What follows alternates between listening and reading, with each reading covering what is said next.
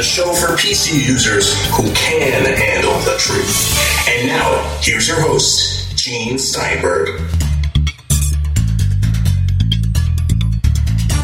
This week on the Tech Night Owl Live, we'll be hearing from Adam Engst of Tidbits and Take Control Books and Kirk McElhearn, the iTunes guy from Macworld, talking about Apple's Mapgate controversy and all sorts of other stuff on the Tech Night Owl Live.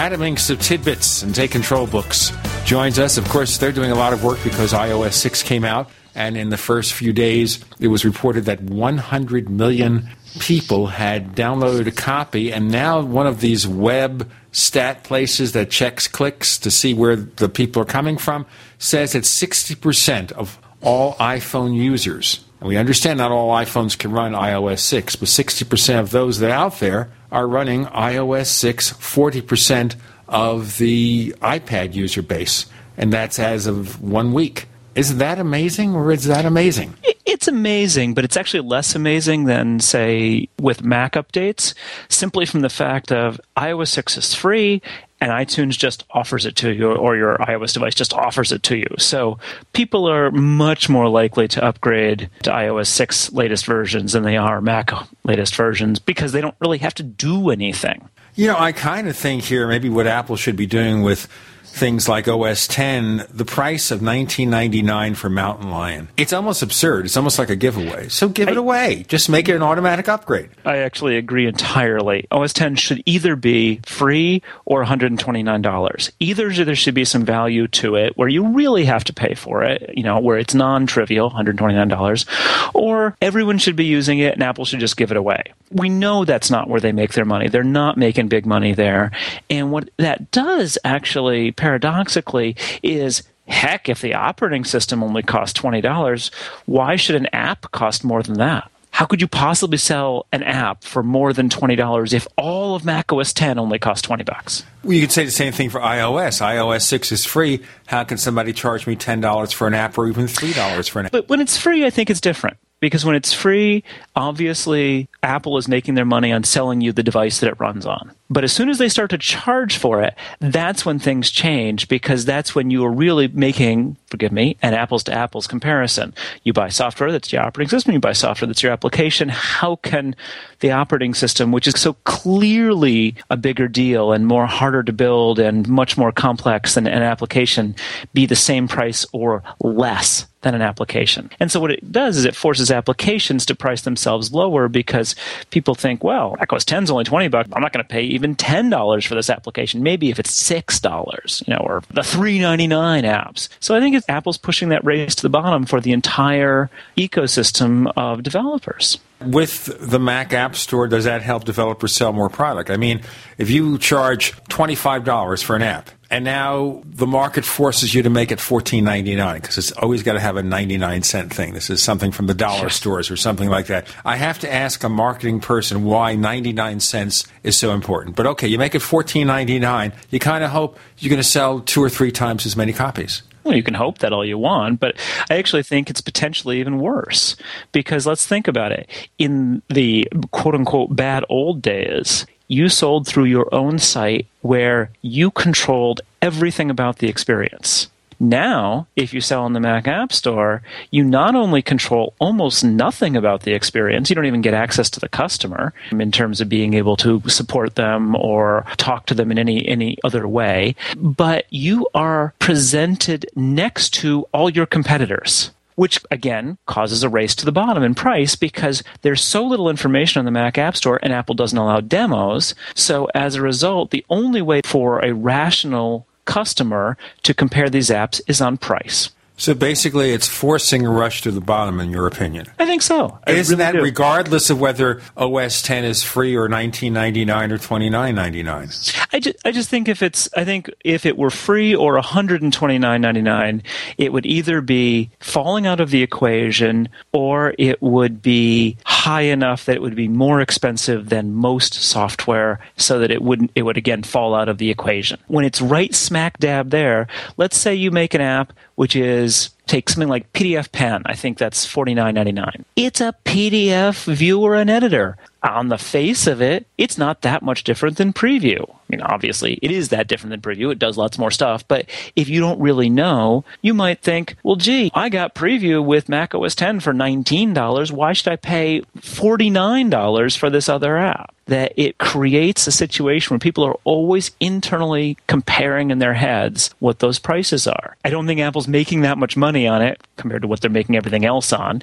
It's just unnecessary. All right, so we're going to have an app store no matter what. Apple Yeah, has it's not going decreed there shall be an app store, and it's going to have all sorts of restrictions that people will probably not like, and one of those restrictions being sandboxing. So certain features that app developers might want to include, they're suddenly forced not to include. We're going to have that problem. We're going to have the OS being a giveaway. For all practical purposes, it's a giveaway. But I was looking at other statistics from Net Applications, one of these places. They survey 40,000 websites for web traffic, and they're reporting that the migration rate from lion to mountain lion is the same as from snow leopard to lion. So it's not gotten any better because it's cheaper. But on the other hand, it's not 129. I mean, there's a big difference between 129 and 29, and much less difference between 29 and 1999. Remember also that snow leopard was a lower cost upgrade to leopard. Snow leopard was low, leopard was high, tiger was high, panther was high. I, I mean, the thing is, is I mean, if you go back and look at the iOS ones too, for a while, like the iPod Touches had to have a have a, a nine ninety nine upgrade cost because something to do with how Apple had accounted for them, and so they they had not accounted for that. So that it's possible there's something related to that, but I've never heard Apple say anything around, around you know to that effect with Mac OS 10. So who knows? But the fact of the matter is that again, Apple is sitting on you know a hundred plus billion dollars in cash, and this is not where they make their money. They make their money on selling hardware. And even though they're giving dividends now, it's like Yeah. a drop in the bucket. Yeah, yeah. Oh, Apple the- is a cash machine. the dividends don't reduce Apple's cash; they reduce the rate of the growth of Apple's cash. Right. But it's still going to grow by leaps, bounds. yeah, right. It's only going to grow by leaps and bounds, as opposed to leaps, bounds, and you know, you know, Superman jumping over the building. right. Speaking of Superman, they now got a trailer of Man of Steel, next year's Superman movie, and you hear him fly like he's breaking the sound barrier. That's different.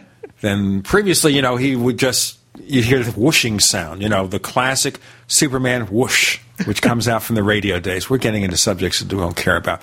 Okay, so let's just point this out that you and I agree that if Apple's going to sell an OS upgrade, they either go back to what they did early in the Mac universe back in the 1980s until like 1991 or something like that, make OS upgrades free of charge. Download a copy, it's all yours, or sell them at a standard $129.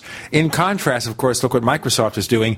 They're selling a Windows 8 downloadable update for $39.99, twice Apple's. I guess they feel it's twice the value or twice the aggravation, depending on your point of view. But the price reverts at the end of January. well, and Microsoft's an entirely different situation because Sure. they don't sell the hardware. So it would make absolute, and they don't, they do not provide, at least at this point, a significant marketplace for the applications. So, you know, they're in a they're in a completely different thing. I mean, one of the things that's fascinating about the whole how these very large companies compete is that they never compete head to head in the same ways. Apple makes their money in hardware. Microsoft makes their money in software. Google makes its money on ads. Uh, Amazon makes its money selling other people's products. You know, it's there's a huge. I mean, they're all fighting. They're all doing a lot of the same kinds of things, but because they all have completely different revenue models they can they can really compete in in interesting ways you know Very strange give- sometimes. give Strange, as someone once said in a 60 show, strange but interesting. We have Adam Engst of Tidbits and Take Control books. I'm Gene Steinberg. You're in the Tech Night Owl Live.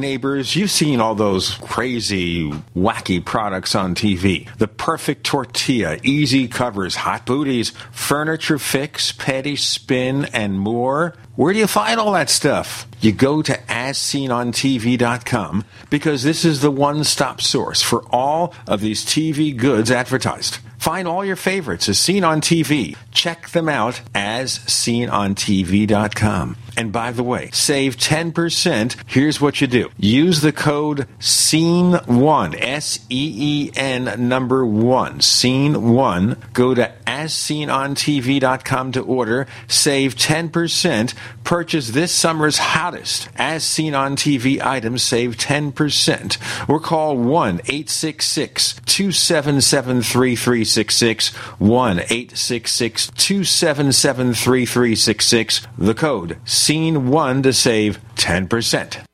Have you ever felt like the United States government knows way too much about your financial affairs? I continue to hear stories about property seizures, frozen bank accounts, confiscation of stocks and bonds. It makes me wonder if the U.S. citizen will ever again have the right to life, liberty, and the pursuit of happiness. Unfortunately, with the Drug and Money Laundering Act, the IRS Revenue Ruling 6045 of 1984, and the Trading with the Enemy Act and Franklin D. Roosevelt's Executive Order of 1933, some precious metal holdings are subject to government intervention. For this reason, Midas Resources has prepared a report explaining the boundaries of trading precious metals privately. Whether if you have any intention of trading with Midas Resources or not, I have instructed my representatives to give this report out free. Call for your free copy at 1 800 686 2237. When investing, always proceed with caution.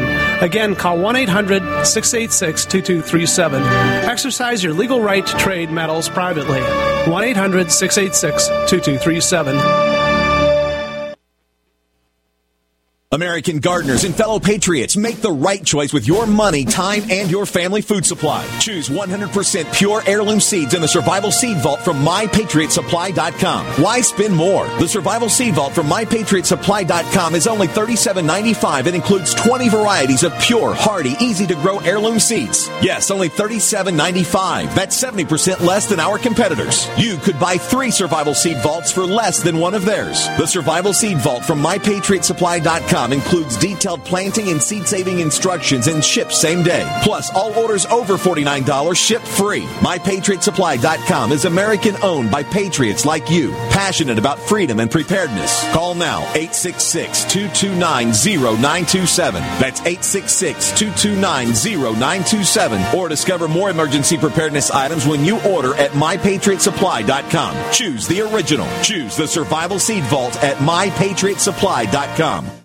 Heart and Body Extract continues to receive positive testimonials from people who have experienced amazing results, like Reed. I just wanted to send you a quick but a very big thank you for Heart and Body Extract. I've been on the formula for nearly a month now, and the improvement in the circulation of my legs has been simply amazing. Reed was facing a tough choice. I was facing surgery due to the severity of the 100% blocked arteries in both my legs. And my decision, waiting for surgery, to say no and try heart and body extract instead, has been thankfully the right decision. And the result? I can now walk up steps without noticeable pain. Order Heart and Body Extract at 866 295 5305, 866 295 5305, or hbextract.com. Heart and Body Extract for a long and healthy life. We'd like to hear from you. If you have a comment or question about the Tech Night Owl Live, please send it to news at technightowl.com. That's news at technightowl.com. If you'd like to discuss today's show with fellow night owls, visit our community forums at forum.technightowl.com. That's forum.technightowl.com. We have Adam Engst of Tidbits and Take Control Books joining us, focusing on from OS 10 to iOS 6 and Apple's marketing and selling operating systems to the fact that all these companies are competing with each other. We have Amazon, Google, Apple, Microsoft, and each of them has a different financial model. It's not like Sony competing with Panasonic. They're both selling TV sets or something. Here we have Google with the ad clicks, and Amazon with the merchandise they sell because it's a storefront. And we have Apple selling the hardware and Microsoft selling the operating systems and other software. And that makes for a confusing situation, and also the fact that in some ways these companies still work together. Yeah, that they they absolutely do. That you know, people are certainly using their Apple devices to access Google sites and read books in their Kindle apps, and vice versa. I mean, it's it's definitely more intertwined than uh, than than pe- many people quite realize. Although Apple certainly, you know, with, with uh, say the change to their new Maps app in iOS six, is trying to make themselves less reliant on Google in certain ways. We don't wonder why. Now, let's look at the story behind Maps because more information is coming out. One, of course, based on what Steve Jobs said about going thermonuclear in the authorized biography by Walter Isaacson. The switch over to Maps wasn't contemplated after Steve Jobs died. It's something he approved. He was already working on with his team before Tim Cook took over as CEO of the company. This is something that's gone on for a while. They acquired some mapping companies. They made all these arrangements. So is that fit in with your take of the situation? This is Jobs' baby, no matter what. Well, it certainly makes sense, and it's entirely within Apple's personality to do this kind of thing. That Apple really does not like to be beholden to other companies. So, for instance, you can see with the iOS devices, they're using the you know their own A chips, you know, the A4, A5, A6, and although they are using Intel chips in Macs right now, they jumped from the PowerPC chips to the Intel chips, you know, really quickly when it became clear that they were a little too reliant on they picked the wrong horse at, you know, after some time in the Motorola chips. It's something that makes entire sense that Apple would want to do this. Personally, I think they pushed it out a little too soon. Now, the other thing, of course, is the story that one of the problems that Apple had with Google is Google wanted more branding so they can get more hits and stuff like that. Apple wanted turn by turn navigation. Yeah, it's very difficult to suss out exactly what's going on there. I mean, obviously reports filter out here and there, but if but the sources are never named and, you know, they're, you know, close to the situation or, you know, sources within Google or something like that. So you never really know what the situation was. What did that contract require Google to do? What did it require Apple to do? What did it allow each of them to do in terms of updating or not updating, that kind of thing? Okay, regardless, regardless of whether Apple had another year to go with Google's, they released Maps, and I guess with the best of intentions.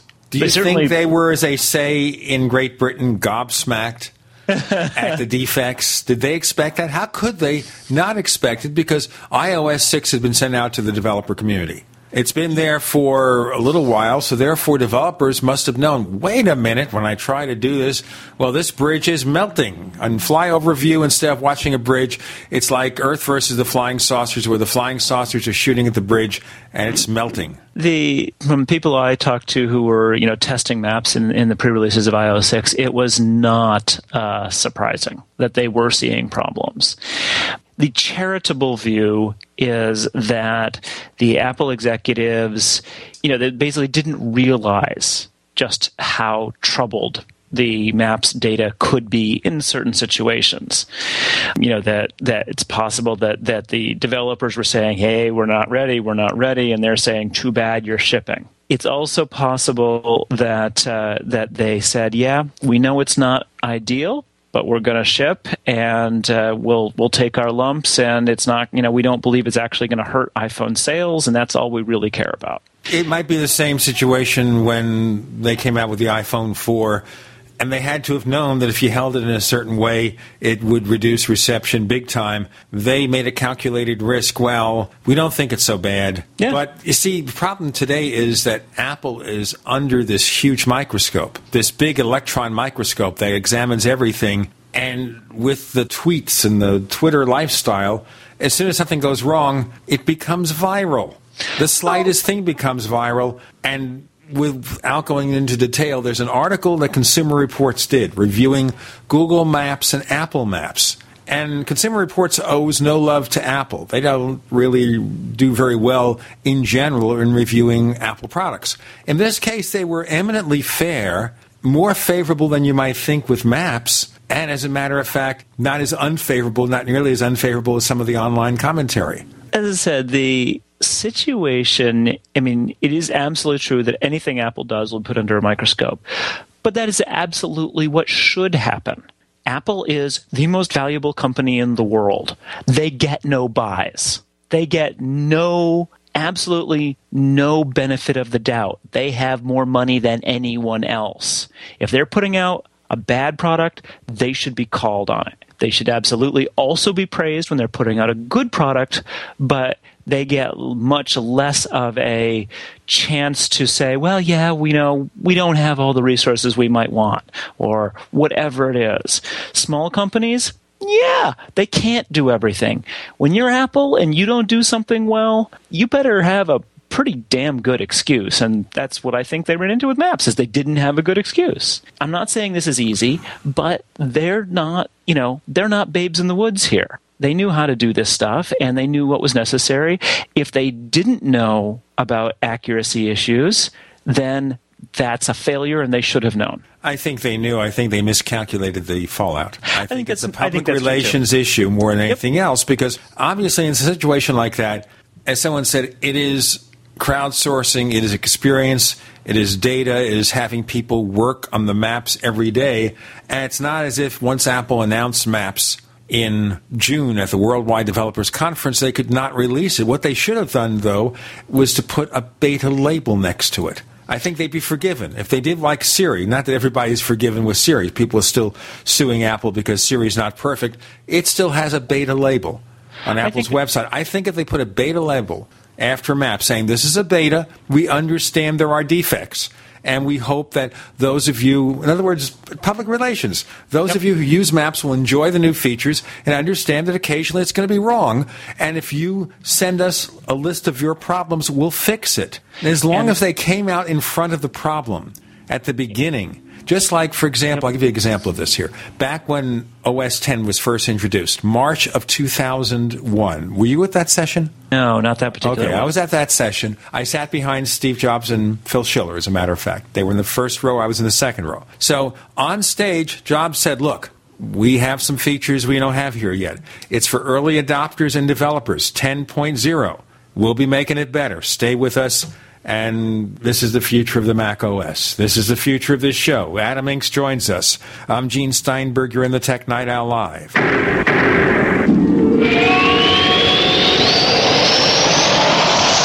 The GCN Radio Network, providing the world with hard hitting talk radio. GCN. Great talk radio starts here. If you want to get your website online and you need reliable service, first class service at the lowest possible price, there's only one place to go. Well, DreamHost has a special promotion with our show where they'll offer you unlimited disk space, unlimited bandwidth, one click web apps such as WordPress, 24 7 support. You can save over $55. You want to know how? Go to dreamhost.com slash radio, dreamhost.com slash radio. Whether it's personal mail, whether it's business email, you want reliable, dependable delivery, freedom from spam, freedom from viruses. Well, Polaris Mail offers professional email hosting services for your personal or small business use. Each account uses 25 gigabytes of storage, an easy to use webmail interface, and full mobile sync. Sign up today for a 30 day free trial at polarismail.com, polarismail.com. We all know that Berkey Water Purification Systems are the most trusted name in water filtration. As an authorized Berkey dealer for over six years and serving thousands of satisfied customers, the Berkey Guy offers amazing specials for Berkey water filtration systems. The Berkey Light systems include a set of self-sterilizing and recleanable black purification elements that purify water by removing chlorine, pathogenic bacteria, cysts, and parasites to non-detectable levels and remove harmful chemicals such as herbicides and pesticides. Order the Berkey Light system today, complete with two black Berkey elements for only $231, and the Berkey Guy will ship your order free of charge. With the purchase of a Berkey Light, the Berkey Guy is also offering a set of fluoride and arsenic filters for only $39.99. That's over 30% off the retail price. Call the Berkey Guy at 1 877 886 3653. That's 1 877 886 3653. Or order online at goberkey.com. That's goberkey.com today. What's safer and cheaper than prescription drugs? Glad you asked. The answer is Renovation Teas. Herbal remedies are much safer and much cheaper than prescription drugs. Taste great, and most importantly, herbal teas are effective and non addictive. Renovation Tea is especially unique, and here's why. We spent years researching herbs and their beneficial properties. Renovation Teas uses only 100% organic, fair trade herbs. Our teas are blended towards specific ailments and health conditions such as diabetes, blood pressure, anxiety, libido, detox, and much more. All renovation teas are formulated and hand filled in Arkansas. Take care of yourself naturally, the way Mother Nature intended. Order renovation teas at renovationtea.com or call 870 784 3121. That's 870 784 3121. Renovation Teas. Renovate your health one bag at a time.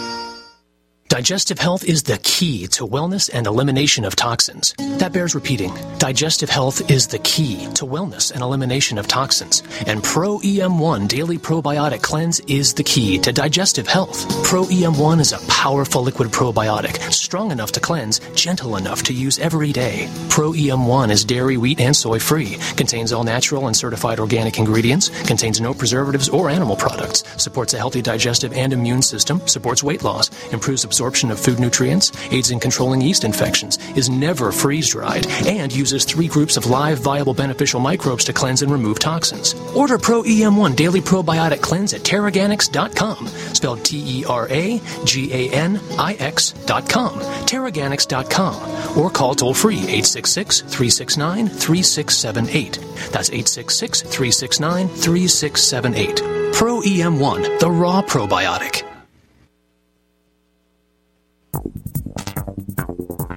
You're listening to the Tech Night Owl live with Gene Steinberg. You never know what's going to happen next.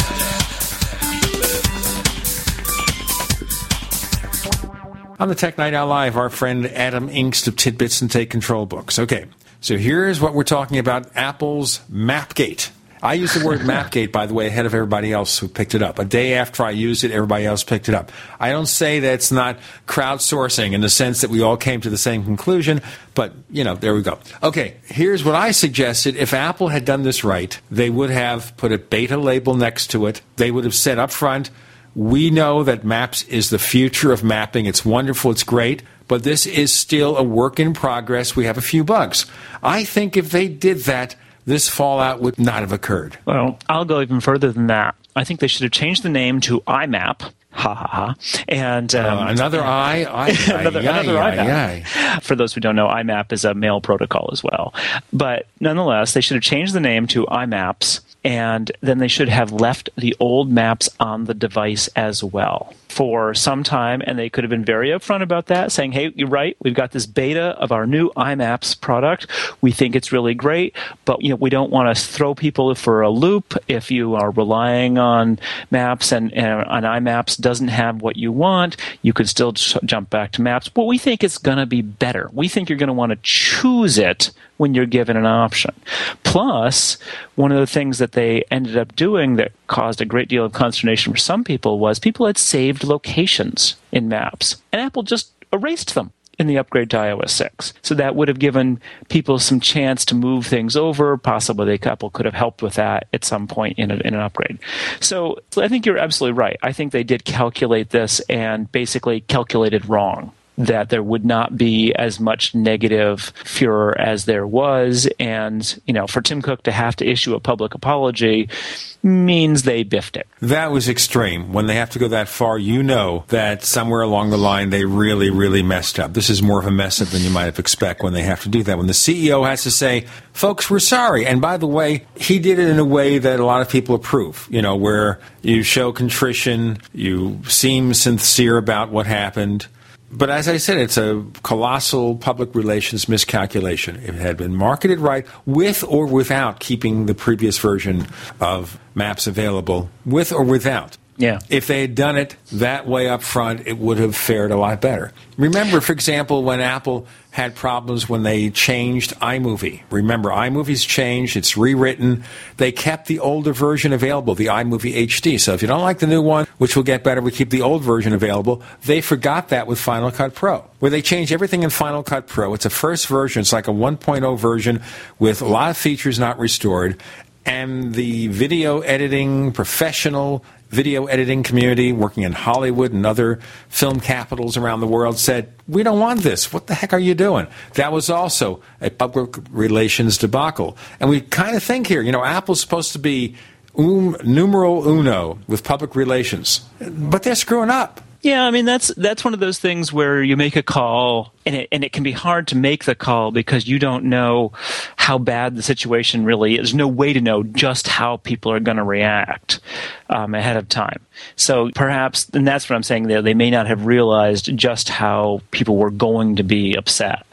But all that said, it feels to me and and we deal with this from on the take control side of things where you know say we have a sale um, and we immediately get email from someone who says, oh, "I just bought, you know, I just bought one of your books, you know, at full price, you know, the, you know, like an hour before you started the sale." We don't say, "Well, tough luck on you." We say, "So sorry, let us give you half your money back." You know, or whatever, you know, whatever the sale price was. You know, that, and we put effort into trying to think about putting ourselves in the shoes of the user to say, what is it these people are going to feel like we did them wrong by if we do this? You know, how can we make sure that people feel like we're respecting them? And that's what I think Apple is not doing a very good job of these days. Remember when the first iPhone came out in 2007?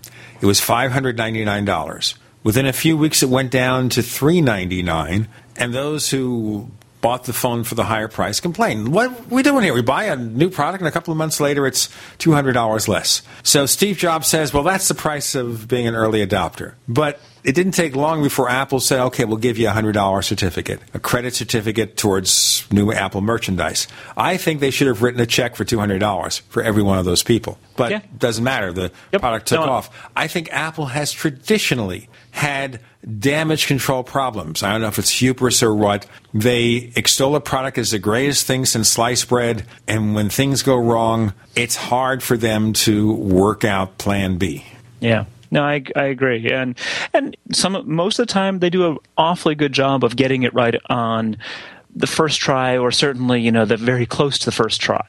So, but you can't always do things perfectly every time, and you know with something like a mapping service, I think it is also absolutely worth acknowledging that this stuff is hard. You know, I mean, you want to talk about a big data problem with map stuff. I mean, if you go into the Maps app on an iPhone or uh, an iPad and you, you know, reveal the page curl, you know, tap in the lower, tap in the low- lower right corner, there's a link where you can see it says map data from TomTom, comma others. You can tap that link and it'll show you a web page showing this incredible list of places where they've gotten the data for the Maps app.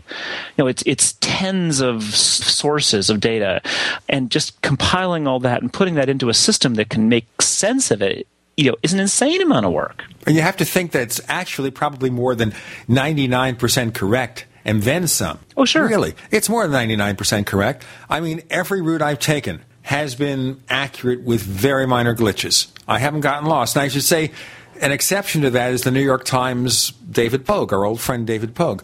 David reports in one of his columns that he took a route somewhere and he was going to go to some kind of lecture. He was late to the lecture because he ended up in the wrong place. Of course, I would have said, knowing it's a beta, David, why didn't you have a plan B or an alternate route just in case? But Alternately, it's just a good story, but yes. that may be part of it was just a good story. The thing that I would say, two things. One is that first of all, you have to worry a little bit about trusting these things right off the bat. You know that mapping mapping data is one of those things that's, that's traditionally been a little iffy and has gotten a lot better at these other sites and these other programs.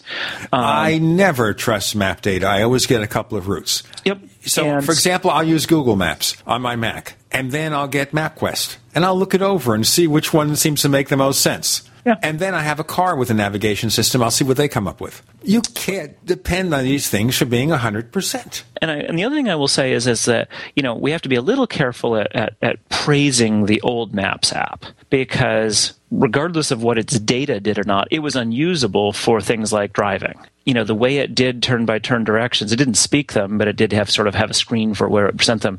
It was so confusing as to be dangerous for the driver to actually pay attention to. So I've used Navigon for a number of years now as my kind of GPS app for when driving, and it's very good that it does a really nice job. And that was what I was comparing to the Maps app and a most recent thing. Both Tanya and I had our both our iPhones and we had them both running. And it was mostly interesting how they chose to tell us information at different times or with different levels of completeness.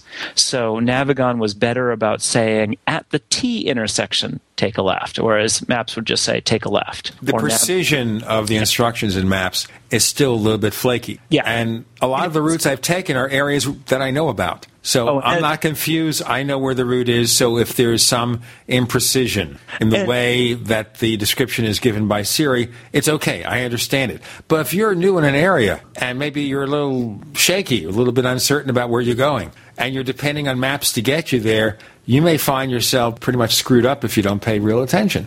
And and it's also I said it's always worth realizing that this can be true of any of these kinds of things. Um, that you know what I was focused on, you know, more when I was testing, you know, the, the directions were similar. They were also quite simple. I mean, you know, I wasn't going uh, difficult places, but the you know, for instance, Navigon would alert you 0.2 miles before a turn, whereas Maps would only alert you 0.5 miles before a turn. Okay, we understand the difference, and that can cause confusion. especially when you're driving at a fairly high rate of speed. Right, and we don't want to get into how fast Adam Engst drives. He's joining us on the Tech Night Owl Live with Gene Steinberg. Much more to come.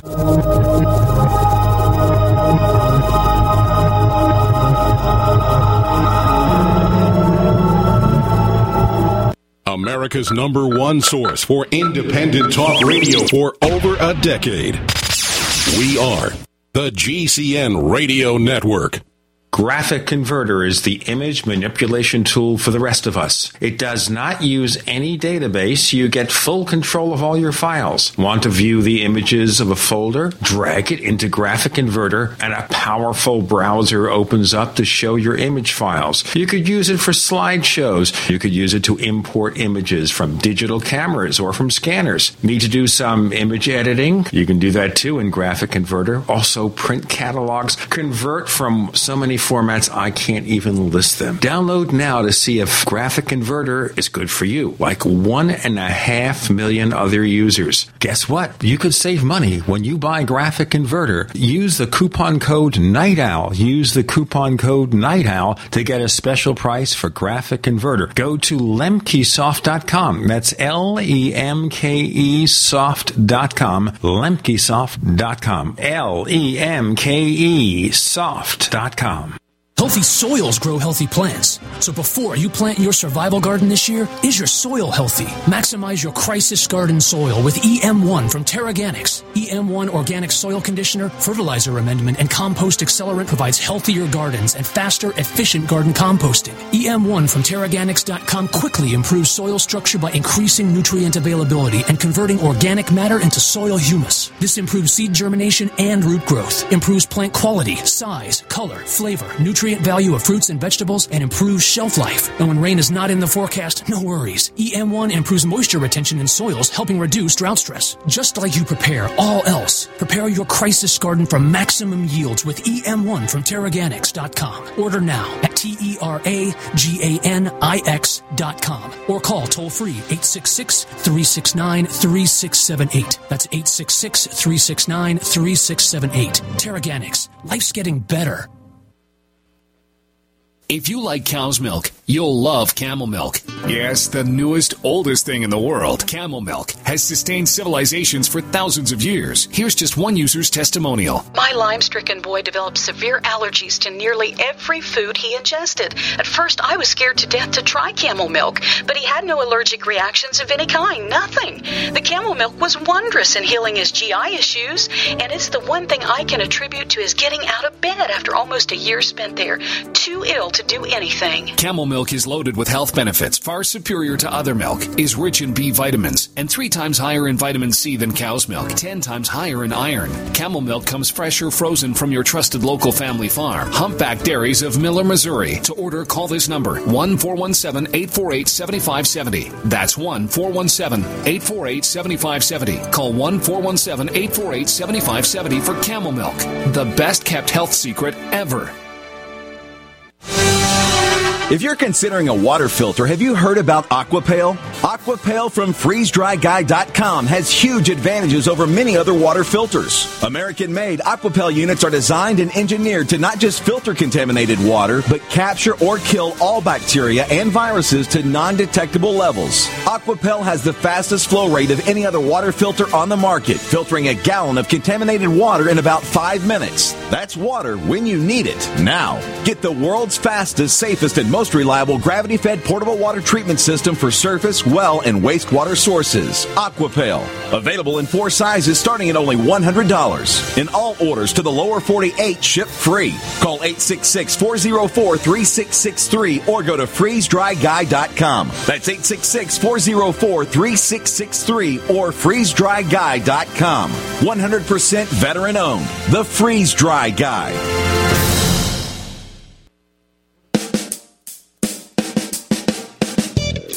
You're listening to the Tech Night Owl Live with Gene Steinberg.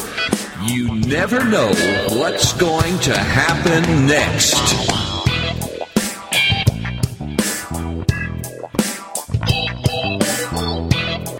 With Adam Engst on the Tech Night Owl Live, he's from Tidbits and Take Control Books. We're talking about Mapgate. You know, was this a colossal failure on Apple's part, or is the viral nature of information these days overwhelming Apple because even minor defects or totally silly defects are being overemphasized?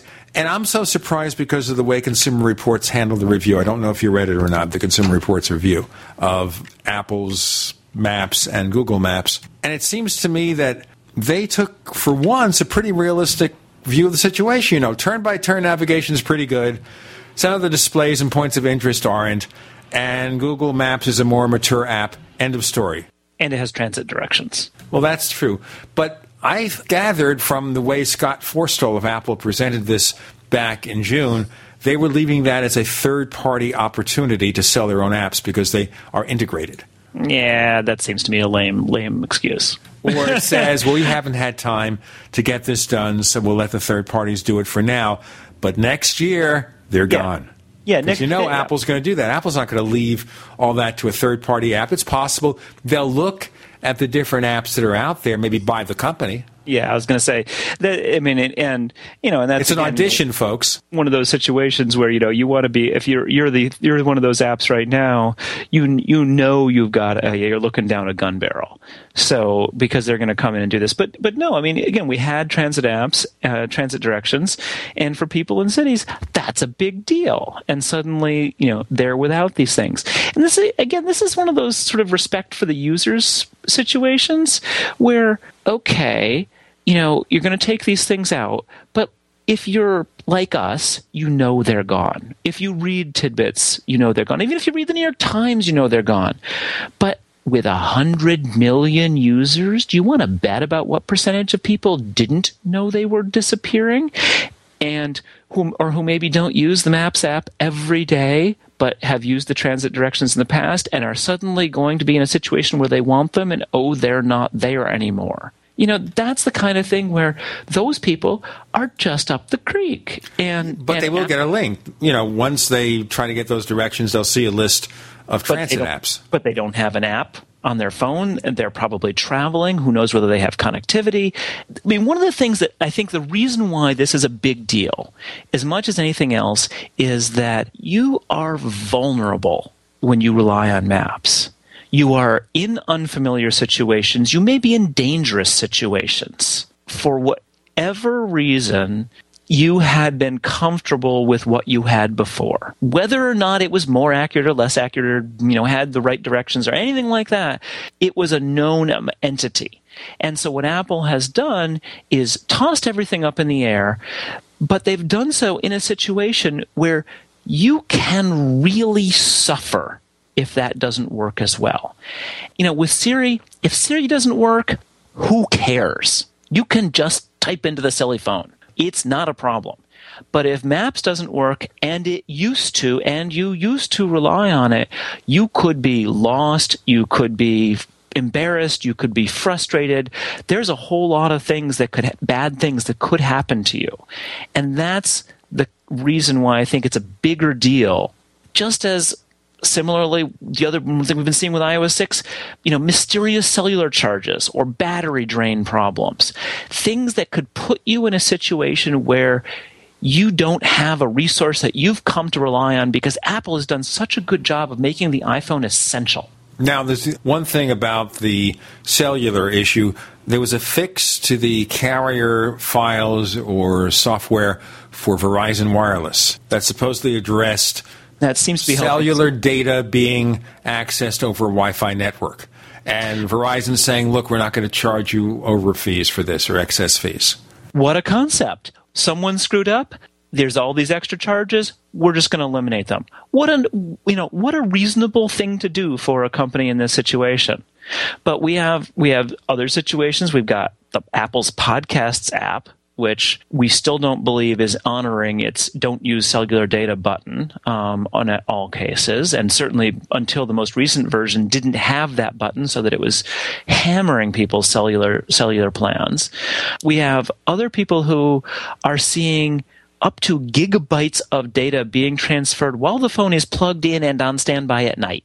I mean, oh come on, there's something going on there. well, know? isn't that the lesson? Which is don't rely on the first release of anything. But I again, mean, we know that when iOS 5 came out, there were battery life problems. But again, the problem is is that Apple just it's just a button. It just asks you, "Hey, you want to do this?" Yeah, okay. You click OK. I mean, it's not it's not presented like it is in the Mac world where you have to get something and you you really want to prepare for it and you know that you're doing a making a bigger thing. I don't think most iOS users realize in any way how significant it is to upgrade the operating system or how much they're going to be changing. And and there's things like uh, the battery drain problems that, that that I experienced. They were not a problem under iOS 5, and my data didn't change under iOS 6. It must have been something in iOS 6 that changed and I was because I had the problem on one phone, restored to a new iPhone 5, problem crops up again right there. So clearly it's a data problem. You know, and so I went from having a phone that I could rely on to be working with me in my pocket all day long, no troubles, to a phone that was using 10 to 20% battery life every hour such that if I didn't pay constant attention to it and charge it in the middle of the day, it would be dead by two or three o'clock. And, you know, again, that's the kind of situation where that's a problem that affects trust because I've come to trust that phone to give me certain capabilities. And if those capabilities weren't there because its battery was dead, I could be at a you know on a you know on a trip somewhere. Suddenly my phone's dead. And did you ha- you didn't have this problem then with iOS five? No, because I did. I had an iPhone 4S with iOS 5, and the battery life sucked dry. I was getting less than half the battery life. Apple had two maintenance updates for iOS 5 and they fixed the problem. Remember, there have also been reports of battery life problems with Mountain Lion, 10.8 Mountain Lion. And this has been documented by what Mac Observer had their own benchmarks. Ars Technica, supposedly the 10.8.1 and 10.8.2 updates in succession fix more and more of the problem. But Apple never said a thing about it. Apple never acknowledged it. Unlike, I gather, with the iOS 5 problem, they did acknowledge some battery life issues. Well, and I think there's a difference between a battery life issue that is somehow really baked into the operating system. And one, in, in my case, I was able to trace it to corrupt Safari bookmarks and by eliminating those bookmarks, which the only way to do that that I was able to find in time, other people have come up with other other approaches that might have worked, was to actually set the phone up as a new phone. And once I had done that, such that I didn't have in those bookmarks, they weren't in iCloud, they weren't coming back down, then all was well. But that's a situation where, you know, somehow iOS 6 was more susceptible to this and it kept trying to sync to iCloud and failing. I mean, literally had hundreds of crash logs in my in my iPhone um, from the process that was trying to sync those bookmarks. So, of course, it's also a situation here where you had probably a lot more bookmarks than many people, although I don't know. My wife on her iPad will normally and routinely add dozens and dozens of bookmarks to places that she wants to visit later. She's got hundreds of them. I can imagine if there was a bookmark corruption problem, we'd be susceptible to it, although, as you say, your bookmarks are a lot older. My bookmarks are old. You know, and as it, I mean, I wasn't you know, in some sense, I wasn't offended, except for the fact that it hadn't been a problem under iOS five. So, you know, I mean, if I mean, if my bookmarks were so corrupt, then wouldn't we expected a problem under iOS five? Maybe and, it takes a couple of iterations. You know, we don't so, know. Was it a problem of iOS six or just it was your time? No, it was iOS six. Okay. Because the iPhone, my iPhone four experienced the problem as soon as I upgraded to iOS six. As soon as my son um, re- restored his his when I gave it to him, and he, restored the uh, his uh, his backup onto it. The, the, problem went away as soon as I you know put it onto my iPhone five. The problem came back as soon as the problem well you know as soon as I restored the phone and set it up from scratch. The problem went away again. So it's you know it's pretty clearly you know an iOS six a combination of iOS 6 and my specific bookmark set at that time, which I was even happy to blow away, but um, iOS 6 wouldn't let me. I couldn't delete I couldn't delete the bookmarks from within iOS 6. So it took, you know, strict measures to be able to get rid of them. And, you know, as I said, problems happen. There's no question about that. But it is more significant that these problems are happening now that we're in a situation where these devices have become essential parts of our lives. And that's something I think we need to realize. It's not not that Mac problems are ever great, particularly for those of us who earn our living on our Macs, but you, if your Mac crashes, you're you're not out, you know, in an unfamiliar place in a rental car somewhere trying to get to your hotel. And the map directions failed because the thing crashed. We have Adam Engst joining us on the Tech Night Owl Live.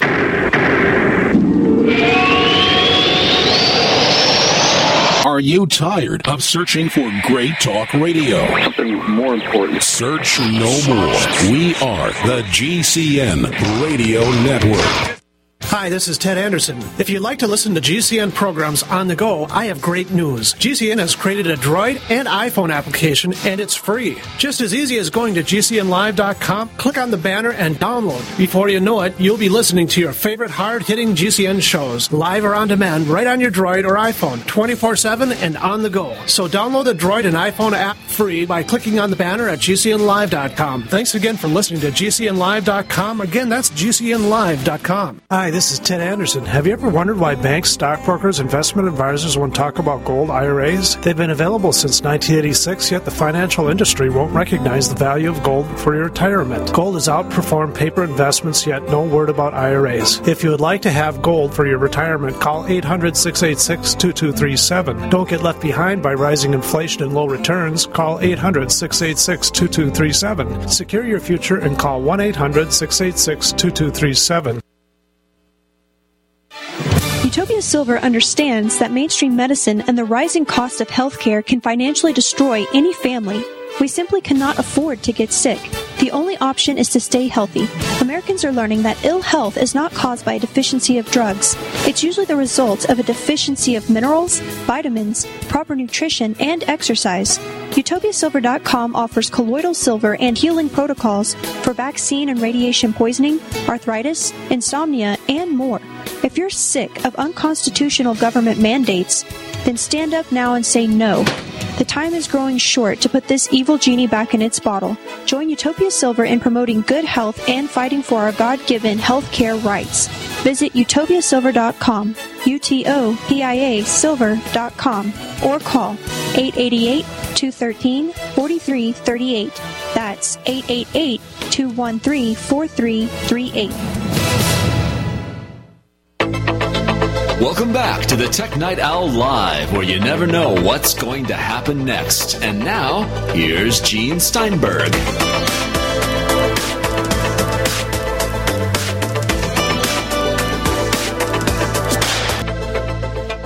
With Adam Engst of Take Control Books and Tidbits, we're focusing on the teething pains of iOS 6, punctuated by maps, of course, but also other problems. He had a problem with battery life because of apparently corrupted bookmarks in Safari, all sorts of things going on.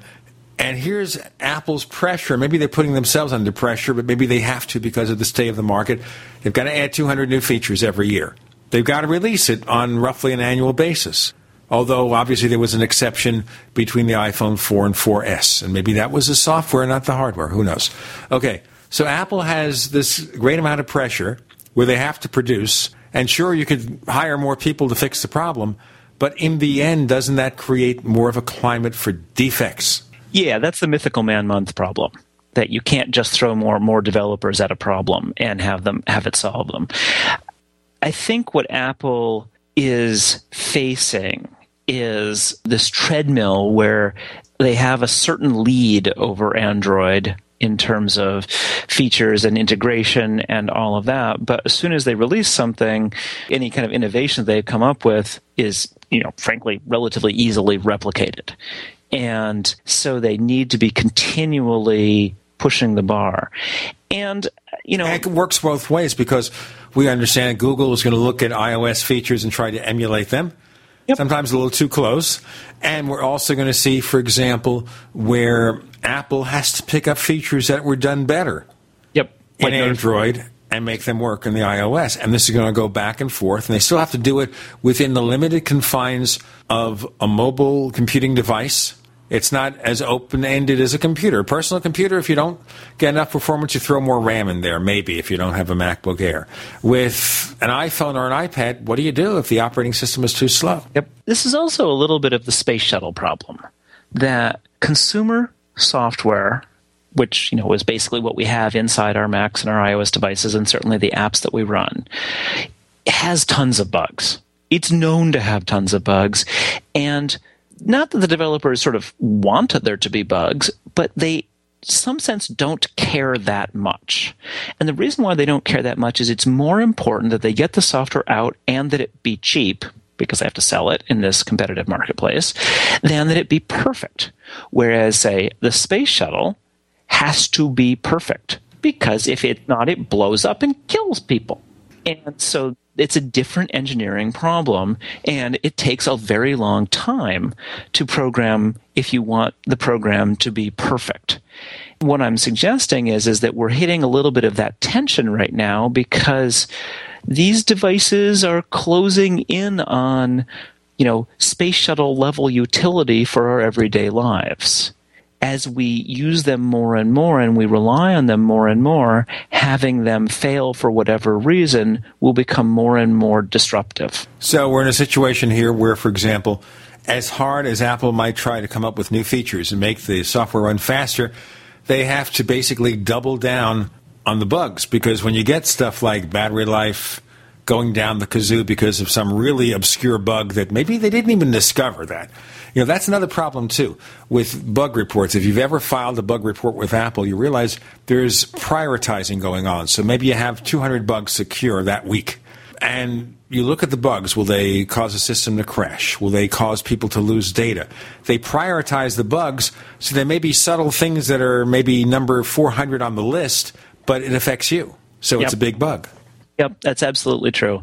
And I think the simple fact of the matter is that while you can't double down on developers, you can't necessarily just make more developers. Testing and software quality assurance is one of those places where you can just throw more and more resources at it. And what you'll run into is that it may slow things down because they might actually find more bad bugs. And you might have to make some hard decisions about whether you're going to you know hold your release or ship with known bugs. But you know it, there's enough of these things that hit you know on all of these releases that i do really wonder where the priorities towards it for those resources are going within apple. So we have to see will apple get the act together? The pressure is a thousand times higher than it was a few years ago.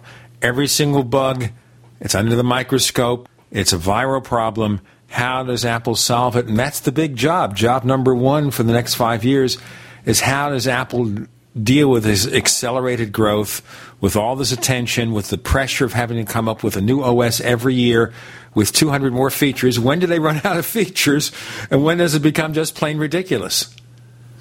Yeah, it is. I mean, it's definitely an interesting question of you know when you look at the evolution of the smartphone, you know, in in the I, I think it's actually in some ways good that Apple came up with a smartphone because when you look at the evolution of the computer, you can say that, well, you know, it's getting really hard to come up with new features for Macs. And you know, and Windows is changing radically with Windows 8, but yeah, it'll still be backward compatible with everything because it has to be. And all those, you know, computers are really really mature at this point and so apple you know by by switching to smartphones and the tablet markets you know sort of got you know to restart that that process but it's the same thing you're going to get to a point where it's a mature product and there's not that much to do well they're back to adding 200 new features every year in os 10 when does that end yeah, well, how long is that going to go on? Because now people are going to expect it. Look, we got lion. The next year we had mountain lion, and the following year we have who's a what's it?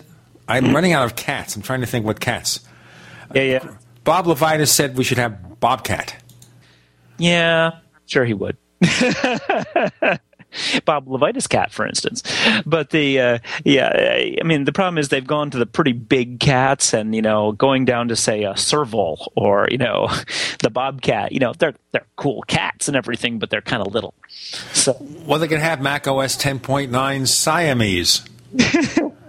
Tabby. oh, forget it. Hey, let's move to another subject for this in the next segment. Okay.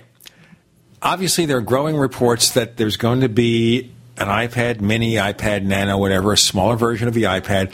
There's a published report that says production started last month. The Wall Street Journal, no less than the Wall Street Journal, which is owned by Rupert Murdoch, take it or leave it for that, says that Apple is going to announce an iPad mini. Let me preface this, there's a lot more. Okay, I'm going to go on long winded. Meantime, there's a new article up from Dan Moren, friend of ours from Macworld Magazine. He's the big news guy over there. He says iPad mini now may not be the time he's going to throw cold water over the prospect. Mm. What does Adam Engst say? I actually don't have huge opinions. And you know why? Because I think that we spend a great deal of time speculating about topics that have absolutely no utility to our current lives. In other words, the only person who should be thinking, oh, gee, I really care about the possibility of an iPad mini is the person who is right now trying to think, should I buy an iPad? Because that's the person who has something to think about. Uh, yeah, like, but not just that. What about the person who looks for a smaller tablet because the existing iPad is perceived as too large, too heavy? They want something for reading to look at movies, whatever. They're not really in as, in as much in productivity. So they're looking for a tablet. They'll also look at the Kindle Fire. They'll look at the Nexus 7 from Google. They'll look at the Barnes & Noble Nook. Is there a compelling reason for Apple to be in that space? But, but I think my point is, is that we're talking so little time if these you know, Wall Street Journal kind of reports are true, then just sit back and wait it's a little it's a little like um, you know speculating heavily on you know on what color hair some baby is going to have. Well, just wait a few months until it's born. You know that that we we we we we just cycle on these things. We just spin on them, and I think it's just a waste of time. A lot of the point, Apple will either release it or not, and they will release it if they're going to release it. They're going to it will be on a certain t- date and time, and until then, everything is guesswork. Maybe it's based on sources, maybe it's speculation, maybe it's not. And so we put so much effort into something where we actually have no knowledge. We have knowledge about this coming up on the Tech Night Owl Live.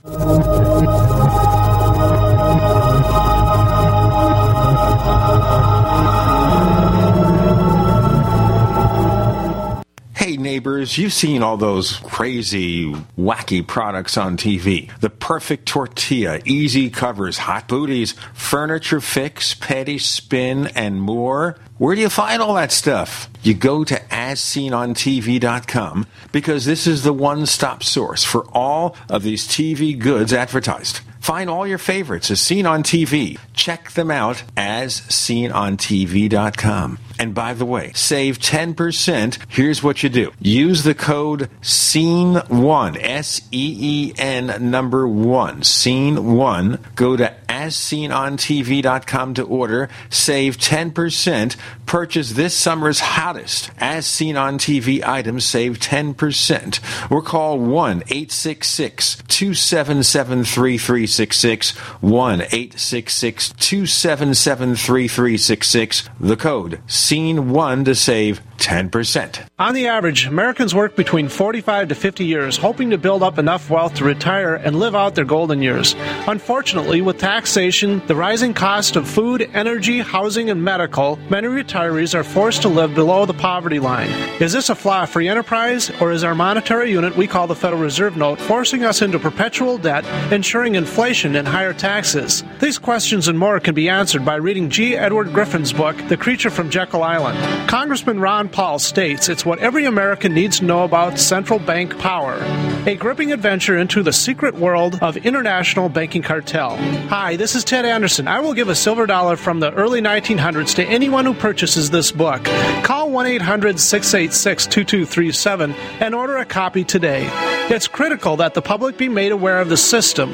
Call and order your copy today at 1 800 686 2237. That's 1 800 686 2237.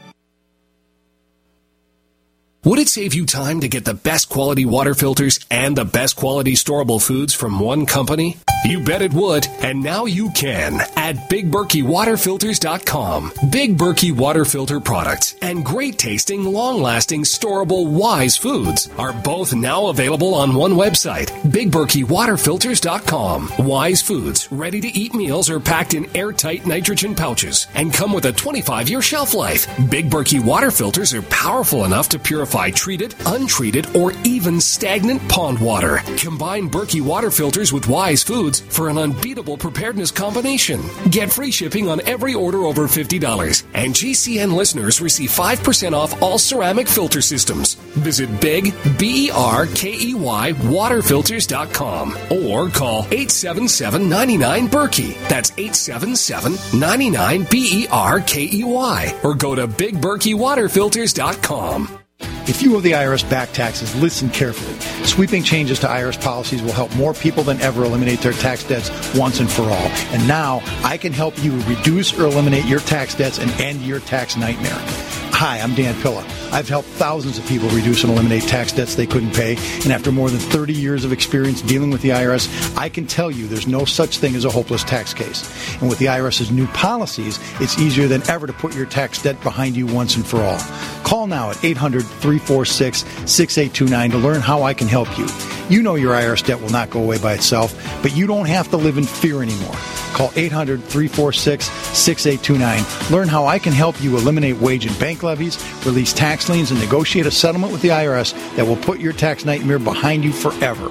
Call 800 34 no tax or go to taxhelponline.com. That's taxhelponline.com.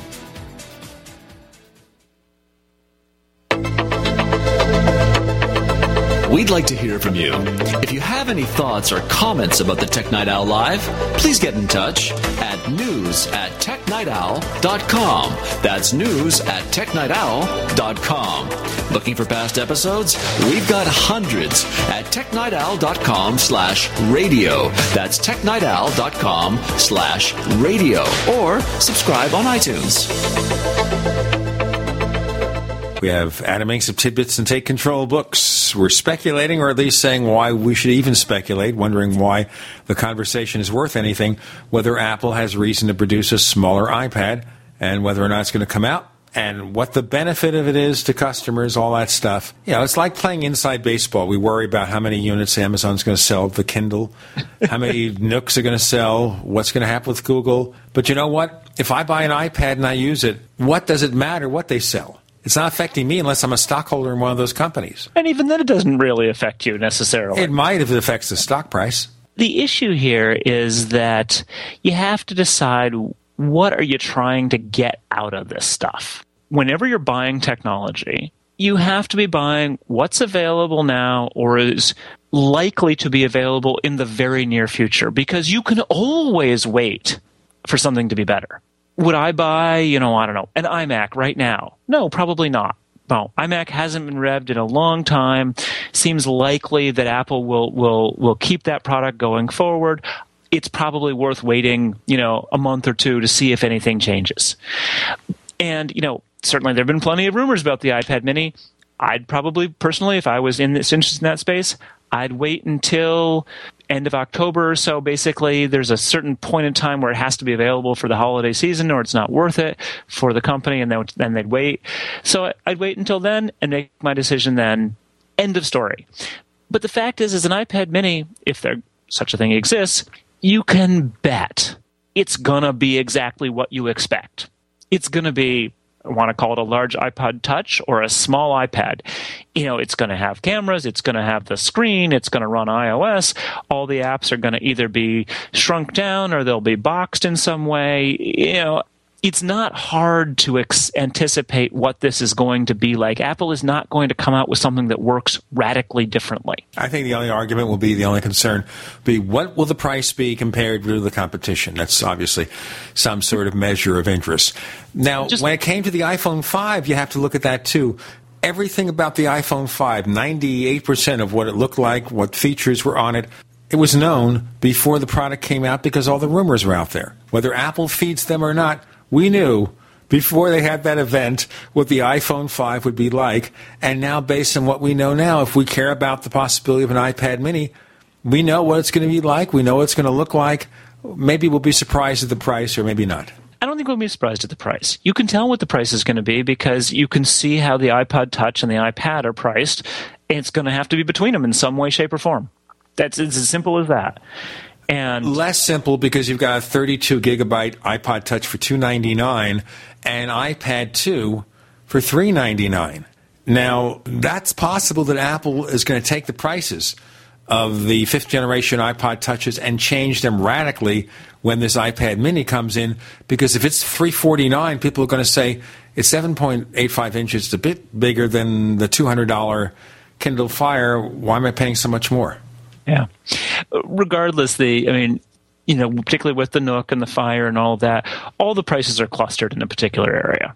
And Apple is seldom the cheapest, so they probably won't be trying to to compete, you know, on price. Um, but sometimes they take their economies of scale, set a price point that is cheaper than everyone else right now, and then hold it because they are willing to take, to, you know, sort of to either lose money or make less money early on, knowing that they're not going to drop their prices. I mean, if you look at most of their iOS device prices, they don't change. They just come out with a new model that has more features at the same price. And Apple's economy of scale means that, for example, maybe Amazon is going to pay $200 to sell a $200 Nook, but Apple could possibly produce a $249 iPad mini and pay 149 for it because the economies of scale, because they have their own custom processes and fabrications. They do things that actually let them produce those products cheaper. They know they're going to sell more copies, therefore they make more money. Yeah. And Amazon Amazon has actually has has done this somewhat with the Kindles, where they've dropped the prices over time, presumably as their costs go down. And Apple tends not to do that. Apple tends to leave prices the same and make more money until at some point they rev the unit and put you know put more technology into it. Which point their margins have more trouble again until they've you know amortized the cost of that technology over time. So you know it's again the specifics in my mind almost don't matter that much. You know what the you know what the range is going to be, roughly speaking. You know exactly what it's going to be like because Apple isn't going to come out with you know something that does, that works entirely via voice recognition and levitates. You know that's not happening. Well, maybe 20 years from now. By the way, before we let you go, I want to read a paragraph here, and this is something that's been posted online, and it quotes a paragraph from something that Steve Jobs said in 1983. well, I'm sure he's going to be held to this. okay. This is 1983. Apple's strategy is really simple. What we want to do is we want to put an incredibly great computer in a book that you can carry around with you and learn how to use in 20 minutes. That's what we want to do. And we want to do it this decade. And we really want to do it with a radio link in it so you don't have to hook up to anything and you're in communication with all of these larger databases and other computers. Now, the iPad didn't come out until 2010, the iPhone 2007, so he's a little bit early with his time.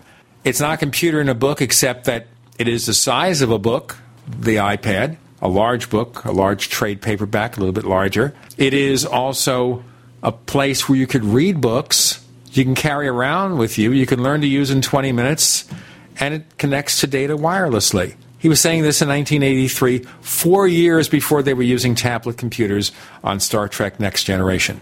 So, two thoughts about that. One is I would be very interested to see if what the dates on Alan Kay's Dynabook project were. Alan Kay was an Apple Fellow. He'd been at PARC and he did a lot of work in this field. Very, very early stuff. And I'm willing to bet that the Dynabook stuff predates that, that quote. Actually, in the 1970s. So the and it's, it's so very likely then, of course, if we're going to look through history, that when Steve Jobs mentioned this computer in a book, he was channeling what that guy had thought about 10 years earlier. And so the the other thing that um, that I would say is that we we did a um, a short article about this recently, or you know I don't know a couple months ago. There was a research, there was a, a survey done for a government agency talking about sort of the future of the internet, and they hit a lot of the stuff well. But one of the things they never really figured out was it was going to be decentralized. And so I think I wonder if that would be interesting to look at that quote in that context as well. Where do we find more of your stuff? At tidbits.com or all of our ebooks about iOS and Mountain Lion at takecontrolbooks.com. And you learn how those things are used. And as Apple makes updates as they do, the nice thing about these ebooks is that they are updated too. You don't have to buy a brand new book. Isn't that great? I love yep. that. You know, just constantly updating books. I Just update in the background. So one day you work up, uh, you wake up one morning and page 10 is page 49 you know, freak yourself out. I'm kidding. Adam Engst, thanks for joining us on the Tech Night Owl Live. Thanks for having me, Gene.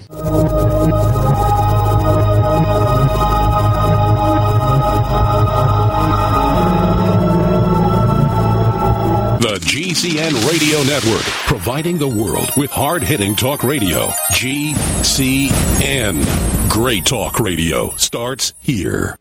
Whether it's personal mail, whether it's business email, you want reliable, dependable delivery, freedom from spam, freedom from viruses. Well, Polaris Mail offers professional email hosting services for your personal or small business use. Each account uses 25 gigabytes of storage, an easy to use webmail interface, and full mobile sync. Sign up today for a 30 day free trial at polarismail.com, polarismail.com. So here's what happened. I was placing an order online. The site went down. It just stopped responding. It took hours before it returned, but I'd already placed the order with another company. If your site goes down, you could lose business. And if you have a business or personal site, you'll want to know it's easy to run and it will stay online. At iWeb, your site is hosted on one of the most reliable networks in the world. Check it out. iWeb.com. That's iWeb.com.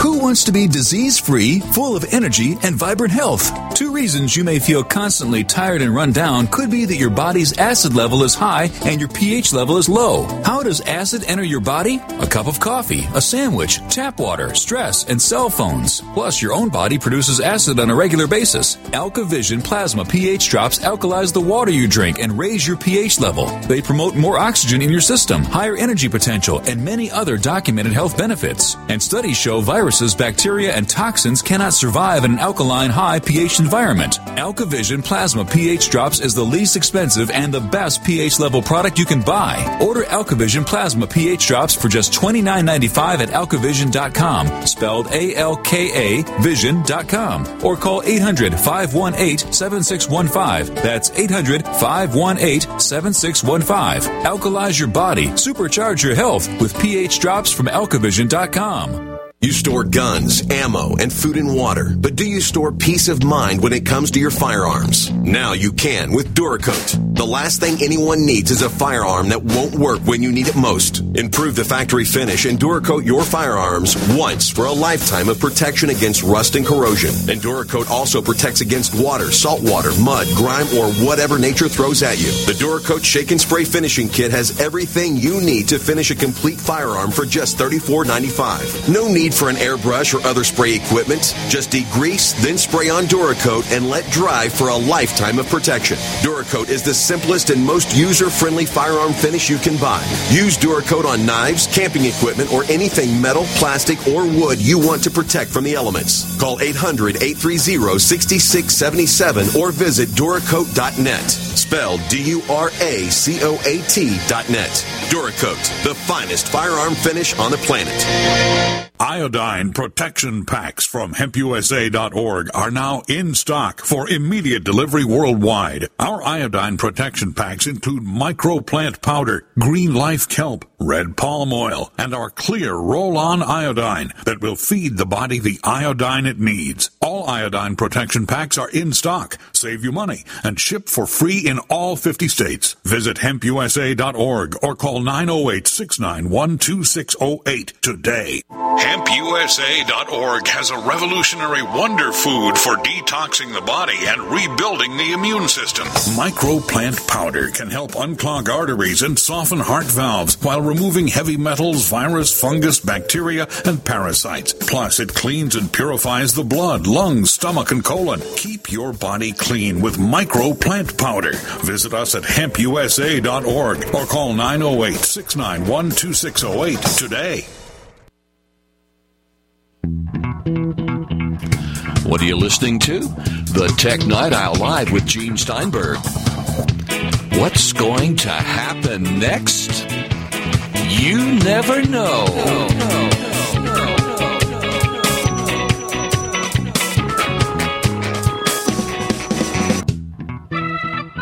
This segment is brought to you by Crush FTP. Now, Crush FTP is what they call an FTP file server, and it runs great on Macs, including Mountain Lion, on Windows. Also, it runs on Linux, and you run your own file server. You can run it in the cloud or hosted on your computer, and this way it lets your customers drag and drop the files they need to upload or retrieve from a web client. So if they're using Internet Explorer on Windows, Safari, or Chrome on the Mac, whatever, they can use drag and drop to upload files, multiple files. Prices start at $40. Go to crushftp.com. Crushftp.com direct from his palatial, tiny bedroom apartment in France. We have Kirk McElhearn, and he's joining us to provide a reality check on a lot of subjects.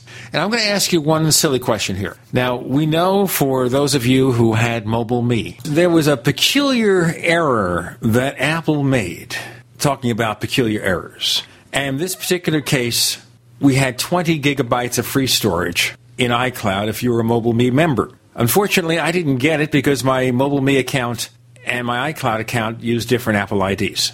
Ah, that's a shame. Yeah, well, and there's no way you can move it. You know, right? You can't combine. You can't merge IDs. Yeah. Okay, the movement is verboten. If you get my drift, and therefore I didn't bother. You know, I'm not using that much iCloud storage anyway. However, they made a mistake where some people got an extra 20 gigabytes through 2050. What happened? If this is a mistake, it's a mistake they can fix. What I'm surprised is I mean, everyone I know who, who was a mobile me user, including myself, has that. I'm looking at my options now and it says that my current plan will end on September 30th, 2050. On the day that we're recording this, we're several days after September 30th, which is the last day that we were supposed to have this additional 20 gigs of space, and Apple still hasn't said anything about this. Now, there's two possibilities. The most likely one is that it's a bug. They should have said something. It's been several days. The other possibility is that they've decided to give people this free space forever because they were mobile me members. Now that that would kind of surprise me. You're selling space to people who weren't mobile me members and they're paying what is it 40 bucks a year for that 20 gigs of space and for the other ones no matter how long they had been mobile me members which in my case was a very long time since the beginning, but you know, some people could have been just a couple of months.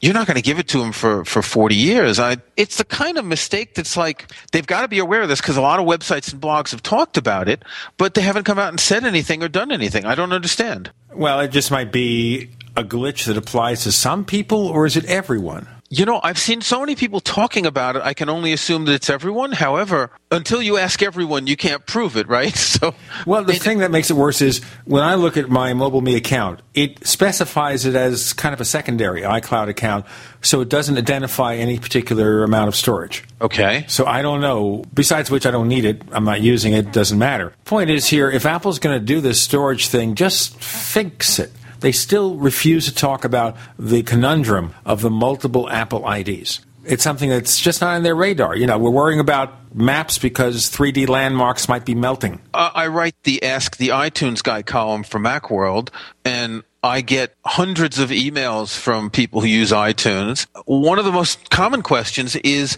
can I change my Apple ID or can I merge an Apple ID? Say, say, two people get married, they each had Apple IDs, they want to share the same one.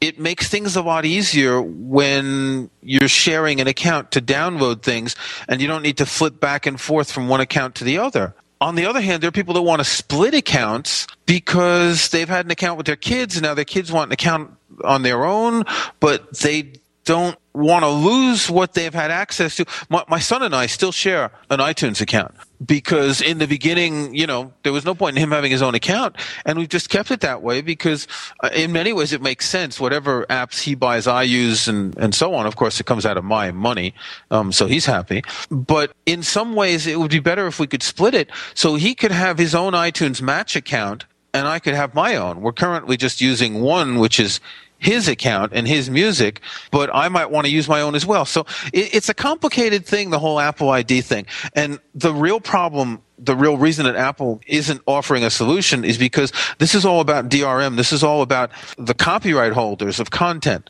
So let's say that you've bought a movie. If you can transfer that to another Apple ID or merge an Apple ID that gets access to this, then the copyright holders aren't going to be happy about it. Why would the copyright holders care if it's the same person? Well, it might not be. It might be two people who then end up using the same Apple ID, which you can use anyway. You can just enter a different Apple ID on your computer. Yes, but what if they're in the same household? You know, as it, you say, two people live together, two people get married. Right. And it doesn't matter. The point is here, it's a single household. And because it's a single household, in theory, you should be able to use the same right, but music license. Going to come check and see if you're sleeping in the same bed, or if you or yeah, they got to check and make sure that, or if you're neighbors, or if you're two friends that live on you know the other side of town from each other. So there's a lot of room for abuse here. You could give out your Apple ID to a bunch of people. Obviously, you're obviously limited to the number of devices that can use that Apple ID, but still, there's room for abuse. You you don't want someone giving out an Apple ID in a dorm where everyone can eventually you know get access to the same content. You know, it's one of the biggest problems about digital content is the fact that all these restrictions make things hard. I've gotten emails from people who said to me, what can I do when I die to make sure that my children can have my iTunes collection? And there's no way that you can transfer an Apple ID from one person to another. What I respond is just give your children your, your Apple ID and password. Yes, but I think at least Apple should allow a single person who can demonstrate he is that person, no other person, the right to merge their Apple IDs. The gray areas I understand are difficult, but there's no gray area in one person having multiple Apple IDs that they want to combine. Well, why would you have multiple Apple IDs? Now, I'll give you a very simple reason. I forgot my Apple ID. I create another one. I don't remember that I ever had an Apple ID, so I make another one. This happens more than you might expect. I'll go to somebody's house to help them with their computer. Not so much because the I'm out of business as a consultant for the most part because the Genius Bar is free. But, you know, I still visit people occasionally, and I get this question. And we might be setting up a new machine, and it asks for the Apple ID. And I said, okay, what's your Apple ID? I don't know. It's not written down anywhere. I forgot. I'll create another one. It is very common for that to happen. I know more than a few people that confront that dilemma. I'm not one of them, except that my Mobile Me account was created not to become an iCloud account, but as a unique email address. But my Apple ID has always been something else. Right. And I should have the right to combine them. And as I said, if you're the same person, you have the right to combine your Apple IDs as long as you meet whatever requirements Apple might make. I think for you should, that Apple ID. But the question is, how do you prove it? Personally, the only reason I would have a second one is if I needed to create a second one for testing something. Yes, but you see, you're speaking as a power user. You're not the kind of person who might just have a second Apple ID because they forgot.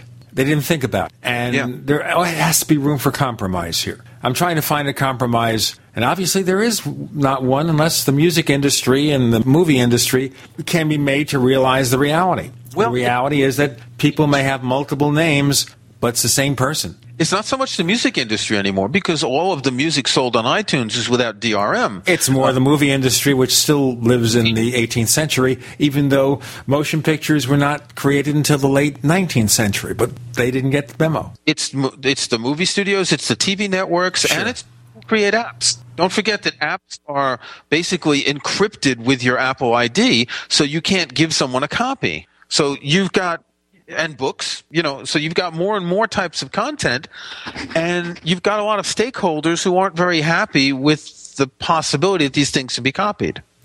I'll tell you what, we're going to put a stake in this segment, okay? Once again, this portion of the Tech Night Owl Live was brought to you by Crush FTP. Run your own FTP server on your own computer or run it in the cloud on a hosted virtual machine. Learn more at crushftp.com, crushftp.com. We have Kirk McElhearn joining us. I'm Gene Steinberg. You're in the Tech Night Owl Live.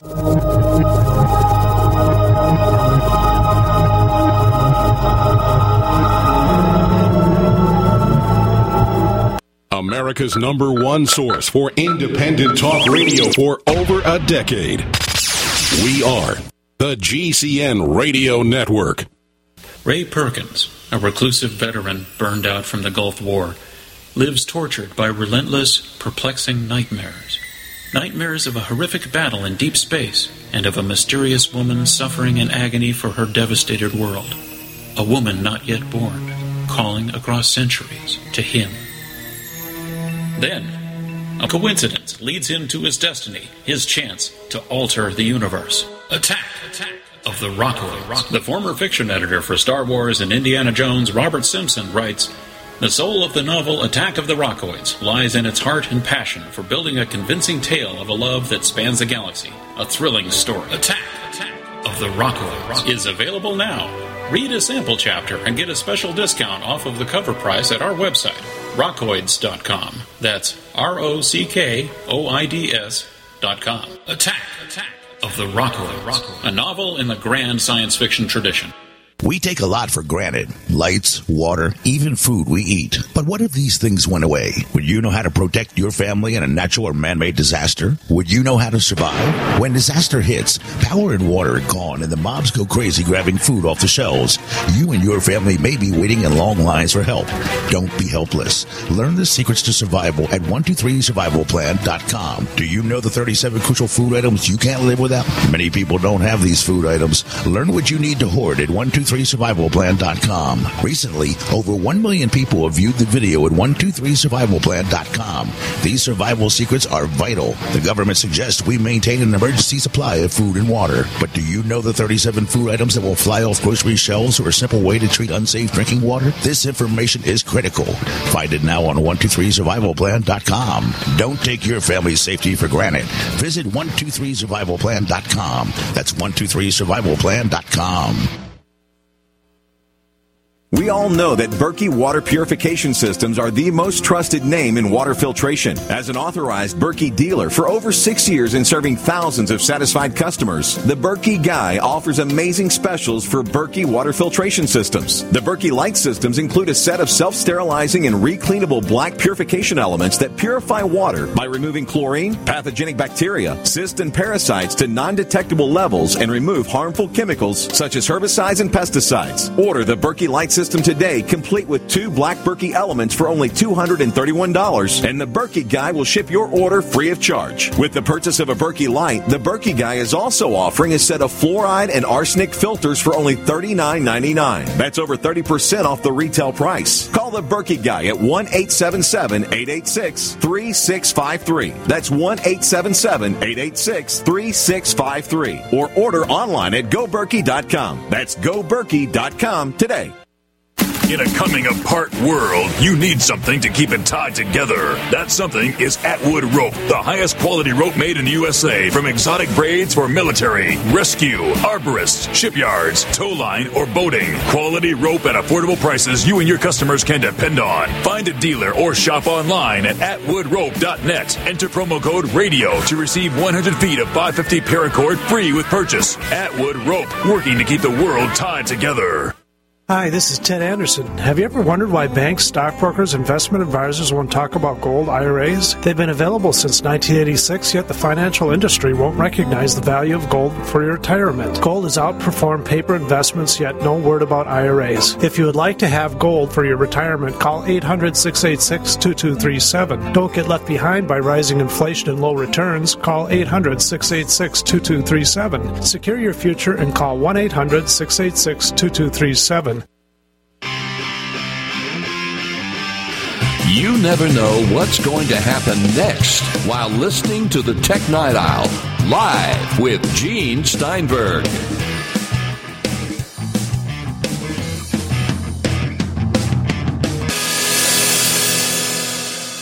The dilemma of multiple Apple IDs. We're debating the problems, the fact that the entertainment industry, particularly movies and TV networks, may not like the idea that you combine an Apple ID even if somehow you can prove it's the same credit card, the same social security number, if they take that, no matter what you do to prove that you're the same person, there's still the gray area that you're giving it out to somebody in your dormitory. All right. We'll just have to pass that by unless Apple figures it out. I got the impression, though, when Tim Cook was quoted in email to someone that Apple was looking for a solution. Well, they certainly might be looking for it, but again, they have to please all these stakeholders who are concerned about their copyrighted content. Apple might on their end say, hey, we'd love to be able to do this. You know, you give us the proof and boom, you merge them.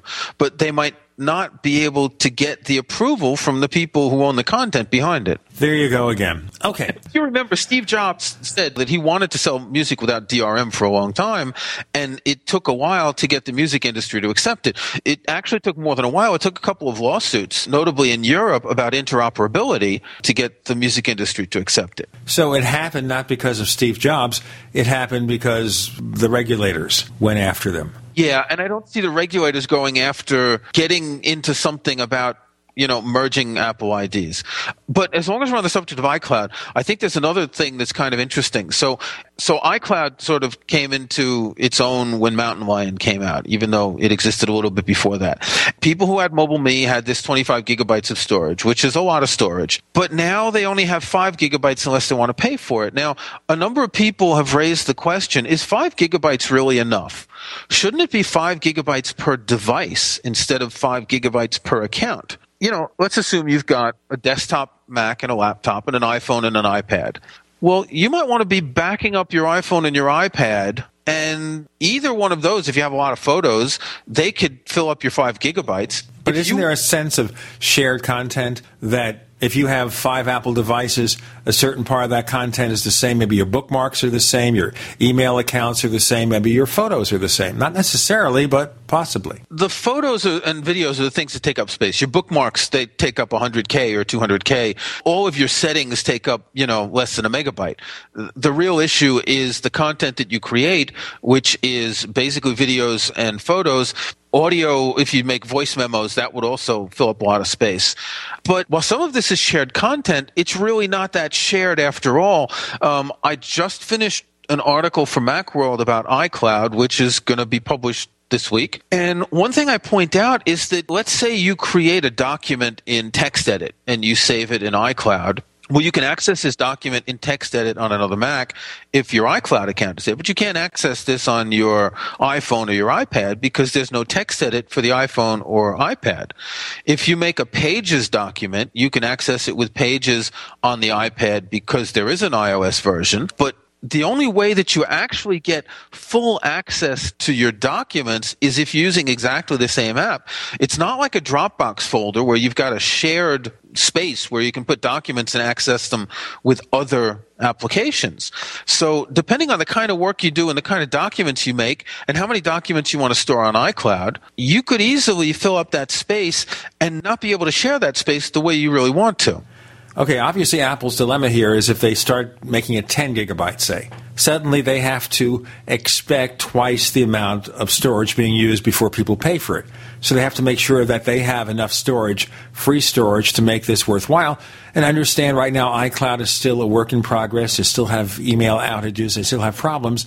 So I agree with you. There is good reason for Apple to give you more storage, but Apple might be conservative about that. Conservative about that because of the fact that they have to see that their servers can handle the additional capacity. They're expanding servers. I guess they have the one in North Carolina, they're building another one somewhere else.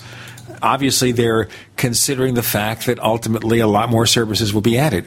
But it may be a conservative move for that reason, or just a conservative move that's too conservative, one that they should reconsider. We'll have to see where Apple takes it.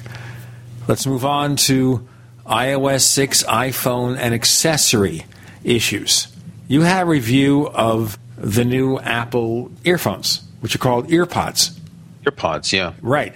Now, understand something here. Apple has been supplying basically with very little change the same earbuds or earphones since the day of the first iPod, which is now 11 years ago the same model. You know, it doesn't sound any different. Maybe there are changes, running changes, production changes. It sounds the same, the same technology. So now they come out with earbuds, which supposedly fit your ears better. And one of the promises, which other reviews have indicated is true, is superior bass. This is one of the talking points that Apple's giving us. But you tried it. Tell us about your experience, but you weren't able to confirm the existence of enhanced bass. What happened?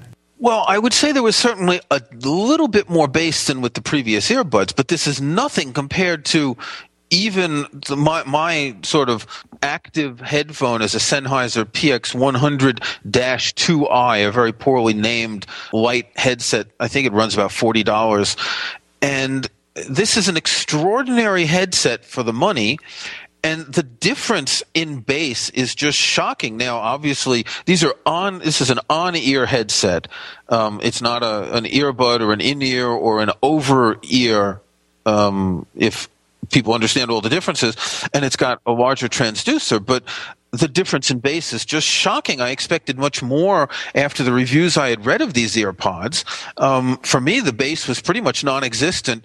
If it was a tiny bit better than the previous earbuds, okay. Um, on top of that, the even the mid-range was very, very weak. Now, I have a suspicion here that obviously these products can't fit every ear. I mean, I've tried certain in-ear headsets, earpods, earbuds, whatever I've tried a few, and they didn't work. I did not hear decent sound on them. The quality was poor. And may very well be that Kirk McElhearn, for whatever reason, isn't built to the model that Apple uses. Yes, they're trying to make it more flexible for more people to be able to wear the things without them falling out, to wear them comfortably. But you just might be constructed differently if you consider that. That's why you don't hear the bass that other people hear. What I'm wondering is, is now, if you look at the way the earpods are built, they're directional. Um, the previous earbuds were basically flat. They would send the music against your ears, which would then reflect and go into your canals. These are directional and they're sort of pointed towards your ear canals. Now, it's very possible that the way my ears are, um, the bass doesn't get to the canals. In other words, these aren't in can, there, there, are two types of earbuds in ear and ear canal. The ear the in canal are the ones with the little silicone tips that you actually press into your ear canal and it makes a seal. Now those you're generally going to get much better bass because the sound isn't reflecting off anything. It's basically being directed toward your towards your eardrum for better and for worse. Um, you know you, you'll get better sound but it's a lot louder and you could damage your ears. With these new ones the ear pods they're trying to duplicate that and have some something that's directional toward the ear canal. Now, perhaps the way my ears are shaped, um, the things aren't pointing toward my ear canals; they're pointing someplace else, and the reflection of the sound isn't going in the right direction. Now, let me ask you a question here. Is there anybody amongst your circle of friends, and I won't suggest your son because possibly his ears are constructed the same way as yours. I don't know. I don't pretend to know. Maybe it's more like his mother. But if not your son, someone else to try these earpods to see if they're getting a better sound. In other words, you mean the same ones that I have to see if there's something wrong with the ones that. No, I mean take the ones you have and give it to somebody else who is reasonably conversant on audio matters, has you know a, an opinion you respect, and say, "You tell me if there's decent bass from this." I'll have to do that. I didn't think of doing that, but it's a good point because maybe mine just have a problem with them, and there's not enough bass. It may be your ears. It may be the product. Right. How do you know? You know, it might be worth going. What you see? Do you have an Apple store near you that you can go to and test it out? You're kidding. Right. Okay. You answered my question. It's a long trip to Paris, obviously. It would be a few hours drive to get to an Apple store. So no, that's that's not in the cards. Uh, but no, but you have a good point. It could be that the, the particular model there's something wrong with it. In in any case, I'm I'm not an earbud person. I was for a long time, and, and I actually found that the older earbuds did stay in my ears quite well. Um, these new ones don't. You know, everyone is asymmetrical. You've got one ear that's bigger than the other, and in my case, it sits very well in my right ear, but in the left ear, it doesn't. And since these things are directional, the fact that it doesn't sit right means that it sounds like the balance is off. I'll tell you what, we'll get into more of this the ear pods, the earbuds, the problems that Kirk's having, and whether he should get an ear transplant. I'm kidding. Okay, I suppose this discussion about ears is getting quite ridiculous. It's not ridiculous, though, to remind you, though, if you want to contact us on Twitter. We are known as Tech Night Owl. Once again, we are Tech Night Owl on Twitter. I'm Gene Steinberger in the Tech Night Owl Live.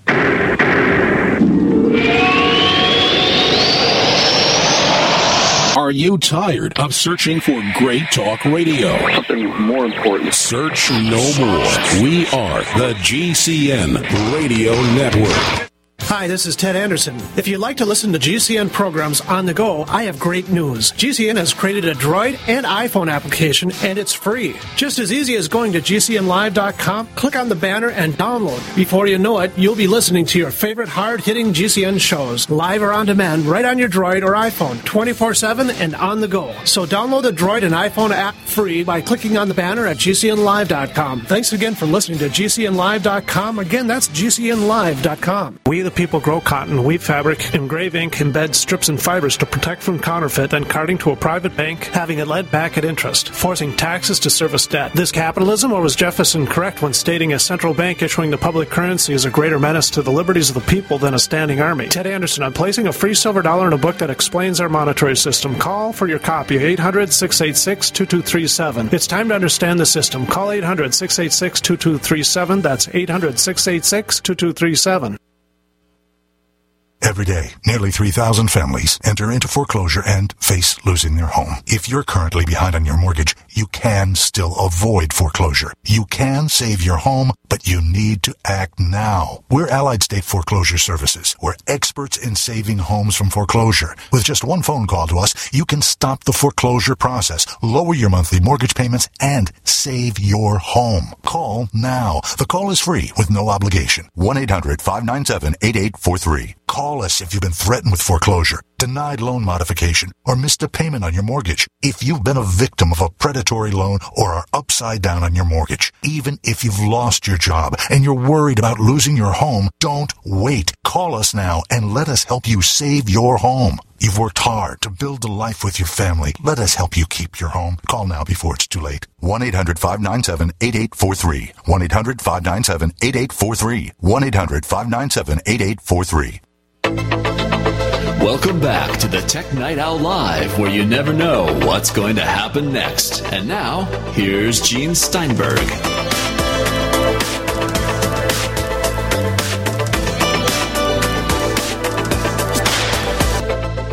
Now, I haven't had a chance to try Apple's EarPods yet, so I don't know. I don't know what to tell you. About what you hear or don't hear. It could be a defective set. It could be your ears are just not built in the way that Apple allowed for. They can only allow for so many different types of ears, as good as they might be, and you are the exception. But it would be worthwhile to have someone else test it. One, to determine if it's defective. Number two, to determine if someone with different anatomy, different construction with their ears can hear superior bass or not. Yeah, I, I, have to admit that once I bought these Sennheiser PX100s, an earlier model about five years ago, um, I instantly realized that for me, the earbud revolution had failed. The difference in quality of a headset like this, and again, it's not expensive. It, it's only forty or fifty dollars, um, and you know that's what you'll pay for a better pair of earbuds as well. But the difference is just it's night and day. First of all, you don't have to worry about them sitting into your ears correctly. It's a headphone; it goes over your ears. You put them there; they generally stay in position. Second of all, the sound quality. This this particular headset is recognized as being one of the having one of the best sound qualities of you know headsets in that price range. And I think it might have even been Dan Frakes at MacWorld who had reviewed them years ago and maybe recommended them to me, and, and that's why I bought them. So I think if if you really want to listen to music, you're much better off getting a headset, even an inexpensive one that you can not worry about when you're outdoors. You know, you, you see that, the, what is it, the Bowers and Wilkins P5, I think it's $300 and it's leather and aluminum. You're not going to wear that when you're outside. You're not going to wear that in the gym. You get something like this, it's 40, 50 bucks. Um, it even has an inline mic and, and remote so it can control your iPod and you can, you know, use it when you're on your iPhone.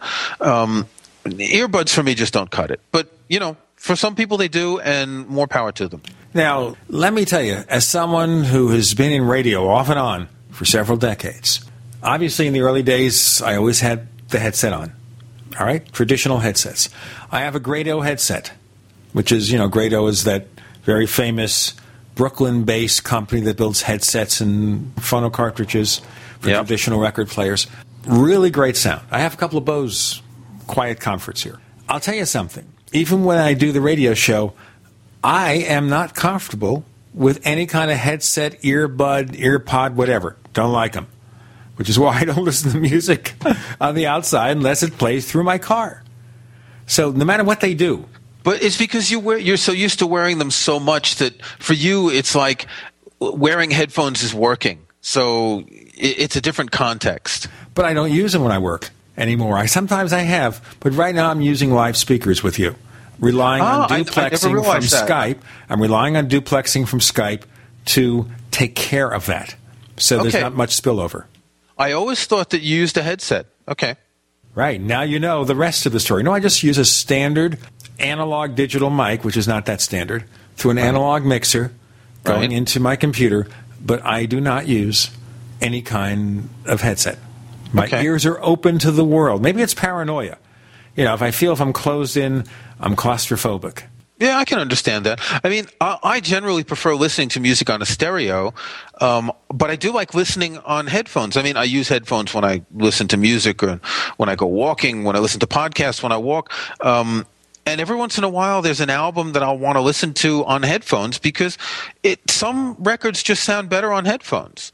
Um, it's a different kind of stereo effect, and part of the reason is that when you listen to loudspeakers a lot of what you hear is reflective. Sometimes it's built into the speaker system, sometimes it's just because it bounces off walls and ceilings and floors.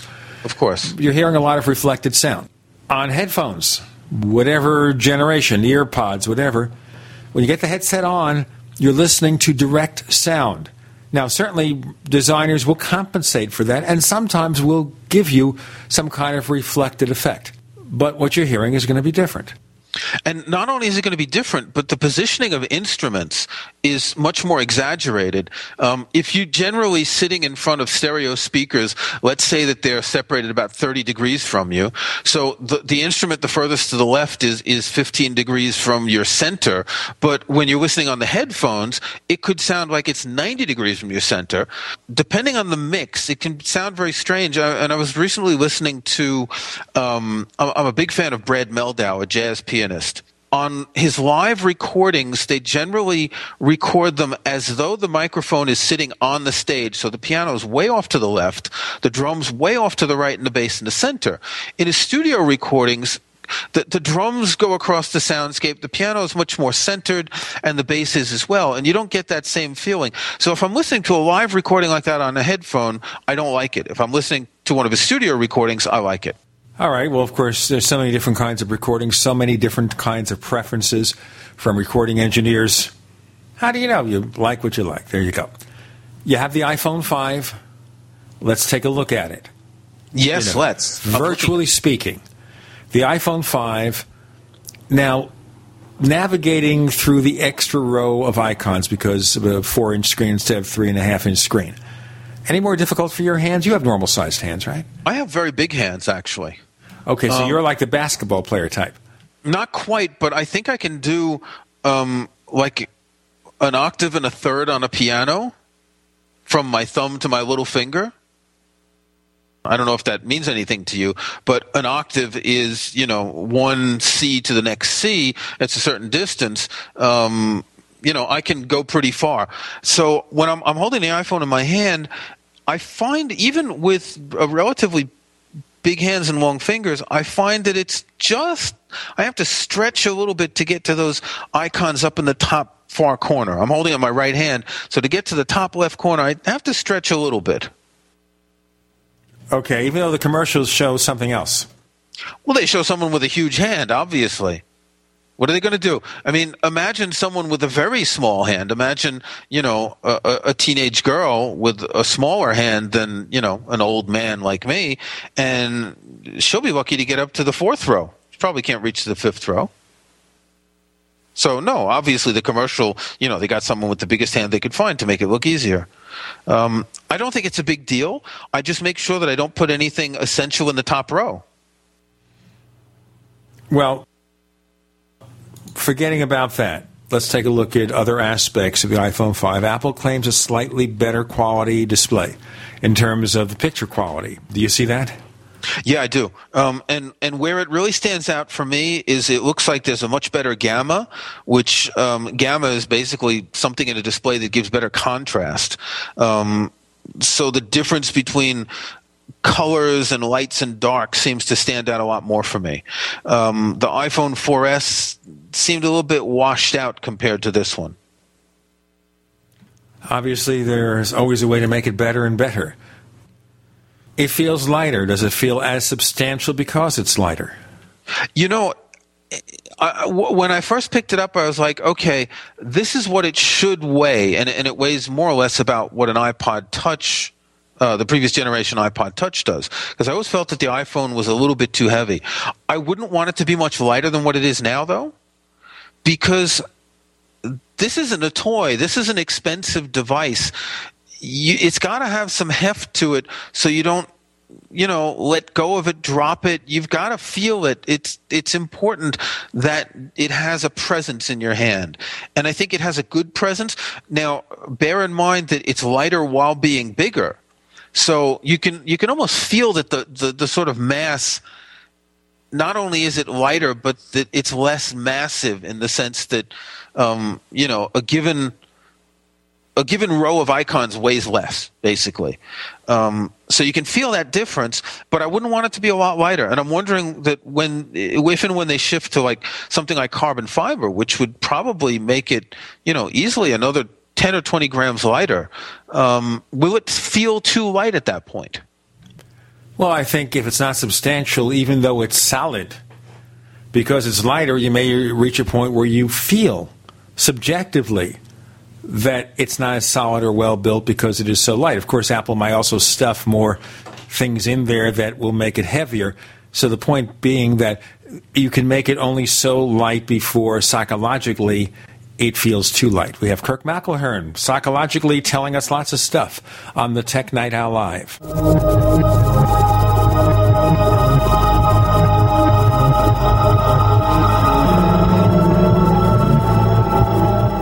Graphic Converter is the image manipulation tool for the rest of us. It does not use any database. You get full control of all your files. Want to view the images of a folder? Drag it into Graphic Converter and a powerful browser opens up to show your image files. You could use it for slideshows. You could use it to import images from digital cameras or from scanners. Need to do some image editing? You can do that too in Graphic Converter. Also print catalogs. Convert from so many formats I can't even list them. Download now to see if Graphic Converter is good for you, like one and a half million other users. Guess what? You could save money when you buy Graphic Converter. Use the coupon code Night Owl. Use the coupon code Night Owl to get a special price for Graphic Converter. Go to lemkesoft.com. That's L E M K E soft.com. Lemkesoft.com. L E M K E soft.com. Good day, Jim Newcomer from Midas Resources, October 5th, 2012. Gold opened this morning at 1791.80. A one ounce gold coin can be purchased for 1835.80, 917.90 for a half ounce, or 458.95 for a quarter ounce. That's 1835.80, 917.90, and 458.95. Hi, this is Ted Anderson. Have you ever wondered why banks, stockbrokers, investment advisors won't talk about gold IRAs?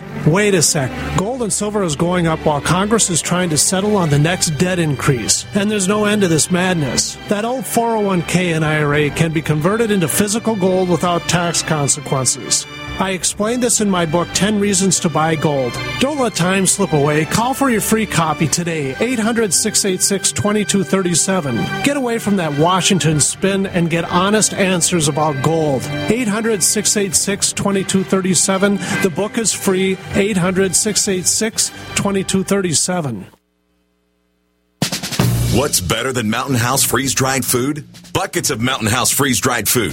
Now, the freeze dried guy introduces convenient, easy to store Mountain House survival buckets filled with our top selling items. Each item is sealed in a mylar type pouch, and each pouch is neatly packed in clear buckets so you can easily see the contents inside. These Mountain House survival buckets come with well over a 25 year shelf life and are perfect for emergency preparedness, camping, backpacking, or at home use. Go to freezedryguy.com, click on freeze dried foods, and choose our 12 month, 6 month, 3 month, 1 month, or 7 day Mountain House survival bucket with 32 generous servings starting at just $69.95. And all orders to the lower 48 ship free. Call 866 404 3663 or go to freezedryguy.com. That's 866 404 3663 or go to freezedryguy.com. 100% veteran owned. The Freeze Dry Guy.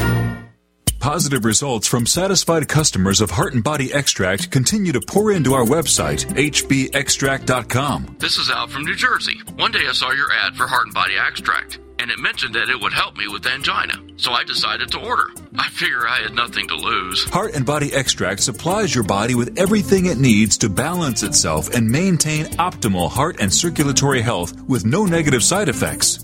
I took the formula three times a day as directed, and I kid you not, within four days, my angina pain was completely gone. Order HB Extract by calling 866 295 5305 or online at hbextract.com. That's 866 295 5305 or hbextract.com. I could not believe it actually stopped the pain. Heart and Body Extract actually works. This is just an amazing product. Even the numbness in my hands is completely gone. Heart and Body Extract for a long and healthy life.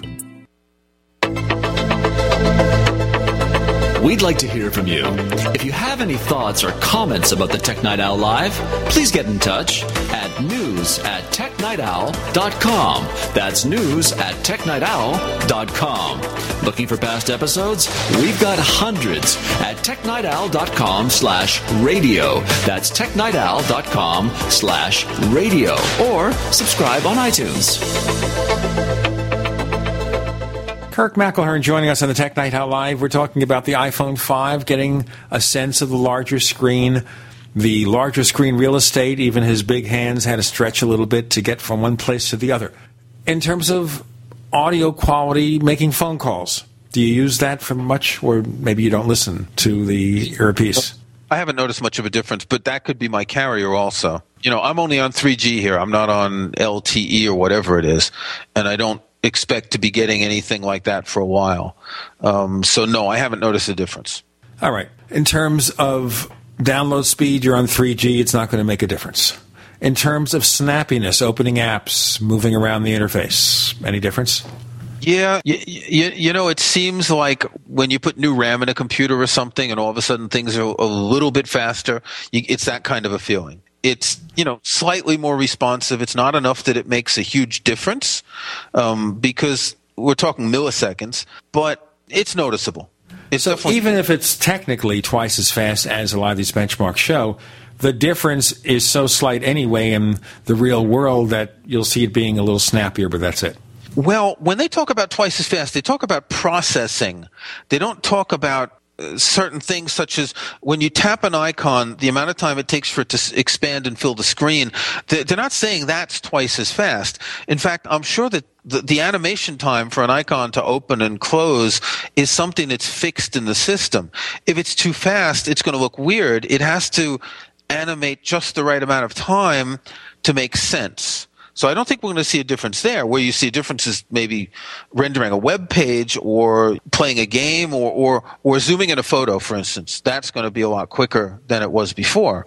But you're not going to see that when you're swiping screens or tapping buttons or doing anything of that type. Because basically, even with the first iPhone in 2007, it was responsive there's a science to that that sometimes the other companies don't master except with brute force. Okay, you and I remember the days, the early days of OS 10 when you would count how many times an icon would bounce before an app opened and that would give you an idea of how fast your computer was. we've reached the point where that doesn't matter anymore. I don't, very rarely it see. It does for some apps. I mean, if you're not using an SSD and you're opening some of these apps like Photoshop, InDesign, Quark Express, Microsoft. it's the same problem. Okay, but Word the, not so bad. Word not so bad. It's pretty quick after the first launch. In other words, after you reboot, the first launch takes a little bit, but the subsequent launches are much quicker. Um, but these are all things now that don't really matter, and you don't want them to be too fast because it'll look wrong if something opens too quickly, I think. Even in a situation where you have an SSD and things do open very quickly? Yeah, there's still a limit as to how quick it can be. Does it make sense to have something open instantaneously? You need a psychological buffer zone between one thing that you're doing and looking at and another one. And I think I just keep looking at the animation on the iPhone. They have to be making it such that it takes a certain amount of time as that icon opens and the application fills the screen because otherwise it's just odd. So it's a thing of making it snappy but not too snappy. Yeah, and another example is when you when you go to the multitasking bar and you switch apps, that could be much more instantaneous, but instead there's this sort of carousel effect to show you the transition. And I think, you know, psychologically, I think you need to have that transition. Otherwise, you might actually be confused thinking that you're still in a different app and you've just changed screens instead of changing apps. There you go with psychology. Okay, so now we look at the stuff that came on iOS 6 and the iPhone 5 that has generated controversy. Now, since the days of the Watergate in the 1970s, anytime there's a controversy, it must be a gate of some sort. So, for example, we had Antenna Gate. Antenna Gate being the situation with the iPhone 4 where if you held the phone naked, not that you were naked, but the phone was naked without a cover, without a protective cover, in the wrong place, lower left hand corner where the junction of the two antennas is at that particular point, if you held your finger over that, it might cause reception to drop in a marginal reception area. Now, even though other phones had similar problems with similar ways of holding them or different ways, Apple earned the designation as being the prime guilty party in Antenna Gate. It wasn't a big deal. I mean, it could have been a big deal, but Apple did the right PR thing ultimately to get away from it. Sales of the iPhone 4 were pretty good. I think Apple did the wrong thing in terms of public relations about this whole antenna thing. At least initially, I think they did because Steve Jobs had this rather offhand remark of, "Well, you're holding it the wrong exactly. way." Exactly. He had a terse email with someone, "You're holding it wrong." Like, asshole, it's your fault. No, that's not what you do to deal with PR. And of course, it it I think it got blown out of proportion because of that um, sort of snide remark of his. You're holding it wrong. And also, uh, Apple didn't help because they come out with another PR release saying, "Oh well, the algorithm used to calculate signal strength is off. We'll fix that." Right. Right. They did didn't change anything because we're talking about actual reception, not display. Yeah. No, that that was that was a real mess in my opinion in terms of Apple. Now they ended up giving out these bumpers to people. Um, you notice they don't sell bumpers anymore. Uh, I don't know how much it helped. I didn't have an iPhone back then, um, so I don't really know if it made a difference. But no, I think that was a, a, a total PR mess on Apple's part. And I think Steve Jobs, as much as Apple is complimented for great PR, Steve Jobs was very big about upsetting the message because he'd shoot from the hip, say something, and maybe he was writing those emails at 3 o'clock in the morning. He's tired, he's busy, and he sees something, it ticks him off. And he says something, the first thing that comes to his mind without a second's thought, and suddenly Apple PR has to walk it back or fix the message. It's just like, for example, the first iPhone was 599, unsubsidized. Very soon, Apple cuts the price to 399. So people start complaining. I just paid $200 more. What's going on here? And. Steve Jobs says, well, that's the price of being an early adopter. Remember? Yeah, and, and what did they end up giving people a hundred dollar credit or something, or eh. gifts get to the Apple Store? Of course, it wasn't. So at least they got out of that. But he's not wrong. You, you, uh, an object has the value of the price you're willing to pay. If you're willing to pay five ninety nine when it comes out, that's what it's worth. If it gets, if the price drops fifty percent the next day, that's just the way it is. I think now Apple, there is price protection. I think within thirty days or two weeks. If you buy with a credit card, and depending on you know, um, in Europe, I think you have if you buy by mail so which includes online, you have a week to send something back. Um, Amazon gives you 30 days to send anything back, regardless of, you know, even if you just don't like it. Um, so yeah, there are a lot of ways that people could have gotten around that. But I think, as you pointed out, the reaction of Apple and particularly of Steve Jobs wasn't necessarily the most customer friendly. And that's the thing here, which a very big part of what a corporation does is to admit that it makes a mistake in the proper way. Now we go back to situations where they had problems, I guess, with Tylenol or something like that, Johnson and Johnson, and they were praised for the way they handled the apology and the product recall and all that kind of thing. We'll get into more of this in a moment. It's not ridiculous, though, to remind you that if you want to contact us on Twitter, we are known as Tech Night Owl. Once again, we are Tech Night Owl on Twitter. We're talking to Kirk McElhearn. I'm Gene Steinberg. You're in the Tech Night Owl Live.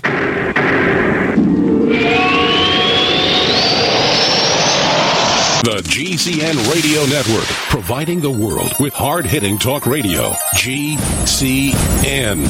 Great talk radio starts here. If you want to get your website online and you need reliable service, first class service at the lowest possible price, there's only one place to go. Well, DreamHost has a special promotion with our show where they'll offer you unlimited disk space, unlimited bandwidth, one click web apps such as WordPress, 24 7 support. You can save over $55. You want to know how? Go to dreamhost.com slash radio, dreamhost.com slash radio. Whether whether it's personal mail, whether it's business email, you want reliable, dependable delivery, freedom from spam, freedom from viruses. Well, Polaris Mail offers professional email hosting services for your personal or small business use. Each account uses 25 gigabytes of storage, an easy to use webmail interface, and full mobile sync. Sign up today for a 30 day free trial at polarismail.com, polarismail.com. We all know that Berkey Water Purification Systems are the most trusted name in water filtration. As an authorized Berkey dealer for over six years and serving thousands of satisfied customers, the Berkey Guy offers amazing specials for Berkey water filtration systems. The Berkey Light systems include a set of self-sterilizing and recleanable black purification elements that purify water by removing chlorine, pathogenic bacteria, cysts, and parasites to non-detectable levels and remove harmful chemicals such as herbicides and pesticides. Order the Berkey Light system system today, complete with two Black Berkey elements for only $231, and the Berkey Guy will ship your order free of charge. With the purchase of a Berkey Light, the Berkey Guy is also offering a set of fluoride and arsenic filters for only $39.99. That's over 30% off the retail price. Call the Berkey Guy at 1 877 886 3653. That's 1 877 886 3653. Or order online at goberkey.com. That's goberkey.com today. You store guns, ammo, and food and water, but do you store peace of mind when it comes to your firearms? Now you can with Duracoat. The last thing anyone needs is a firearm that won't work when you need it most. Improve the factory finish and Duracoat your firearms once for a lifetime of protection against rust and corrosion. And Duracoat also protects against water, salt water, mud, grime, or whatever nature throws at you. The Duracoat Shake and Spray Finishing Kit has everything you need to finish a complete firearm for just $34.95. No need for an airbrush or other spray equipment. Just degrease, then spray on Duracoat and let dry for a lifetime of protection. Duracoat is the simplest and most user-friendly firearm finish you can buy. Use Duracoat on knives, camping equipment, or anything metal, plastic, or wood you want to protect from the elements. Call 800-830-6677 or visit Duracoat.net. Spelled D-U-R-A-C-O-A-T dot net. Duracoat, the finest firearm finish on the planet.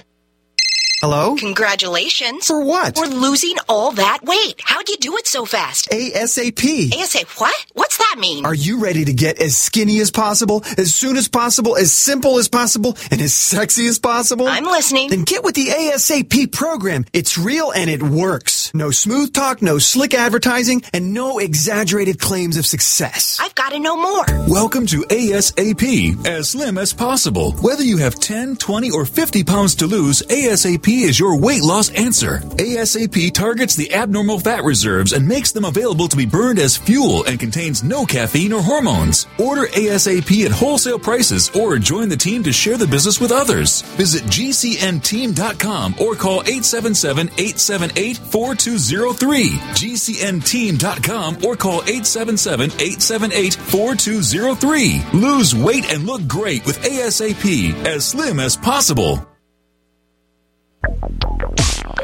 Live with Gene Steinberg. It's the Tech Night Owl. Because you never know what's going to happen next.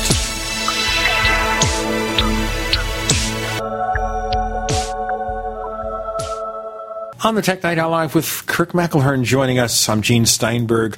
We're focusing on Apple PR's message.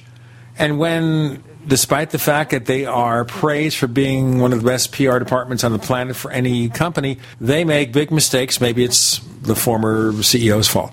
Okay, Tim Cook is more measured about that. One thing about Tim Cook is he may get his message across, but he's more even handed. His mood swings aren't as extreme. So, for example, we had Mapgate, and we'll go into that in just a moment. Mapgate being the issue where the Apple version of Maps, ditching Google, had problems. So, when this was really getting out of control online because of the intense media scrutiny and individual scrutiny of Apple, the big microscope, getting out of hand, Tim Cook comes out and makes a heartfelt apology, very simply direct, phrased. It sounded more like him writing it than someone in PR saying something. So I got the impression is maybe PR fine tuned it, but he wrote the original version. I got that that's impression. Enti- that's entirely possible. I think that the debacle of Apple's maps is just incredibly. It, it shows the company's weaknesses. You know, I kind of wonder if Apple hasn't turned into Apple as a company, people working for Apple hasn't turned into a situation where people are afraid to say that they don't like something. Steve Jobs obviously famously told people when he didn't like things. But what about the other people? Since Apple doesn't beta test anything outside of Apple. Well, um, let's just say this. In a case of Maps, yes, developers had iOS 6 a couple of months in advance. So they had to have known there were teething pains because developers would use it as part of working with their apps, especially if they had companion apps for. Yeah, but the, the developers can file bugs. They can't say, hey, we think this sucks. Yes, but by the nature of the bugs, Apple has to get a message. They had to have known there were limitations and problems. Okay. Now, so we also done. hear, and this makes sense to me, this is not something that was developed in two months or three months or a year, that Apple has bought mapping companies in the last few years. Obviously, Apple wanted to ditch Google Maps in the worst way because Google would not let them have turn by turn navigation. Right. There was another issue, too, with the use of bitmap versus vector graphics. With Mm-hmm. bitmap graphics, when you download it on a cellular network, you're using a lot more bandwidth. Right. And these Google are vec- had that on Android, but not in the version of maps they developed for Apple. So obviously, Steve Jobs went thermonuclear and said, "We will bring out our own maps application." And maybe he knew or didn't know in his final days. This was no mean task. It may be that Apple was fully aware there were glitches, especially in display and point of interest and stuff like that. Not as much in directions, but they realized there were bugs, but they did not anticipate the PR fallout. They just thought, okay, people expect the initial release of a product to be buggy. What they should have done would have been to put beta after the word maps. Beta. Do what they're doing still with Siri. Tell people, look, folks, it's beta. We're not responsible if there are glitches. Yeah, and they're doing all these commercials with people doing stuff with Siri and it working, and for a lot of other people, it doesn't work at all. That's not beta when you advertise it. Yes, but they're still calling it beta. It's almost Well, like talking through both sides want. of your mouth. On the other Exactly. hand, if you're Samuel L. Jackson and you tell Siri to do something, do you think Siri's going to listen to you? right? You're Samuel L. Jackson. You're Martin Scorsese. You know, you're Zooey Deschanel, and she's a pretty young lady. You know, Siri's going to respect her. Well, a lot of the complaint about maps is that things are in the wrong places and all that, and there's these pictures of roads that are collapsed and or look collapsed. My biggest gripe is very simple. I cannot see anything on this. Now, I'm currently looking at my iPhone. Um, I've got Google Maps that I've added to a home screen. Now, in the area I live in, the streets are white, the larger roads are yellow, and the space in between all of them is green. So the contrast is excellent. I can look at this if I'm in my car. I can look at this and see where I am and see where I'm going and see where to turn. If I go to Apple's apps now, the streets are extremely thin gray lines against a very pale yellow background. I can't see the streets around me, and I'm zoomed in, you know, fairly enough to see, let's say, three or four blocks in either direction of where I am right now. I simply cannot see the streets. I would not be able to use this um, in a car. I would have trouble seeing this walking if I'm outdoors and there's light outside that you know that makes it harder to see the screen. The only way I can see this is zooming in so much that it's useless because I can only see a couple of blocks on the screen. So I can't see where I'm going. I can only see if I'm walking down a street, I could zoom in enough for this to be useful, but for no other purpose could I use this. The the choice Now, of that color- fair, by the way, that fair, Kirk, would be an issue of interface. This is something that Apple could fix. It's not the data, it's the way the interface is presented. Exactly. And that for me is the biggest problem. Um, I don't use maps a whole lot, but I do use them to find places. I mean, I'm, I'm living in a town where I've been for less than a year. There's a lot of things I don't know. So I do use the maps and, and GPS to, to find certain places. But for me, it's extremely useless. If I were to try to use this in a car, it would be hopeless. Now, add to that the many often humorous things that people have found of, you know, places in the wrong country or cities on the wrong side of a country or landmarks miles away from where they're supposed to be, things that are mislabeled, streets that are mislabeled and all that. That's a more serious problem. In my opinion, the usability of this is just so bad though that it's, I don't know. I just, it's hopeless. Uh, what I find interesting is not only has Tim Cook done this letter, but this week, if you go to the App Store in iTunes, you'll see a brick um, that says "Find Maps for your iPhone," and you click through, and you get a whole bunch of different map applications. But you know what's very interesting about that? According to a recent survey, they indicate that, yeah, okay, Apple does offer additional apps for mapping, but the uptake by customers, except for the first few days, isn't that high. For whatever faults Apple has in their own Maps application, people are still using it. I guess part of it is that maybe the other apps give better directions or more accurate displays, but Apple makes it look prettier. Like, for example, I tried MapQuest from AOL. Now, MapQuest is one of the older online mapping services. As a matter of fact, when I do travel in the past, I'd set up a route, I'd set up the Google Maps route and the MapQuest route and compare them and see which one looks more sensible because they both make mistakes. But the interface on their iOS version is very, very bare bones. Mm. It may also be that Apple has begun already to improve maps. I see a few glitches, they're starting to disappear, but it's probably going to take months or years before everything gets to normal. But what is normal? Because remember, even Google Maps isn't perfect, it makes mistakes. To me, normal is a map that you can rely on. That when you're going someplace, that the place you're going to is on the map and it's correctly labeled and you can get there.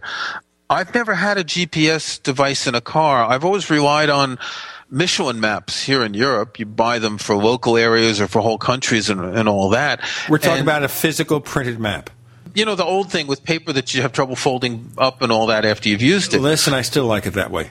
I, so know what I do with Google Maps or, for example, with Apple's Maps. Yeah, even with Apple's Maps, you can print it out.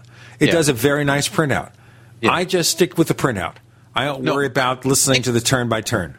What's useful about the phone is that you have GPS, and if you're in an area you don't know, you can find where you are, compare that to where you're going. Whether or not it's turn-based directions, you know, depends on how much you travel. Um, at least you can find where you are, and that's good. But if I'm figuring out how to get from one place to another, I would just as soon have a printed map. As I said, you're old-fashioned. I remember yeah. years ago when we moved to Arizona, and my son, who must have been at that time six, seven years old he sat there with physical maps and he drew out our route. He did very well at it, as a matter of fact. So he understood the old fashioned way. This, of course, was before we had ubiquitous online stuff. This was 1993. So my Do son you, was like seven, eight years old at the time. Were you ever a member of the AAA? Of course. You remember the maps that they used, the strip maps that they would make? They would send you maps, and the problem I ran with AAA is after a while you get routes and the routes were inaccurate. The routes were inaccurate. Isn't that crazy? Kirk McElhearn, join us. I'm Gene Steinberg here in the Tech Night Owl Live.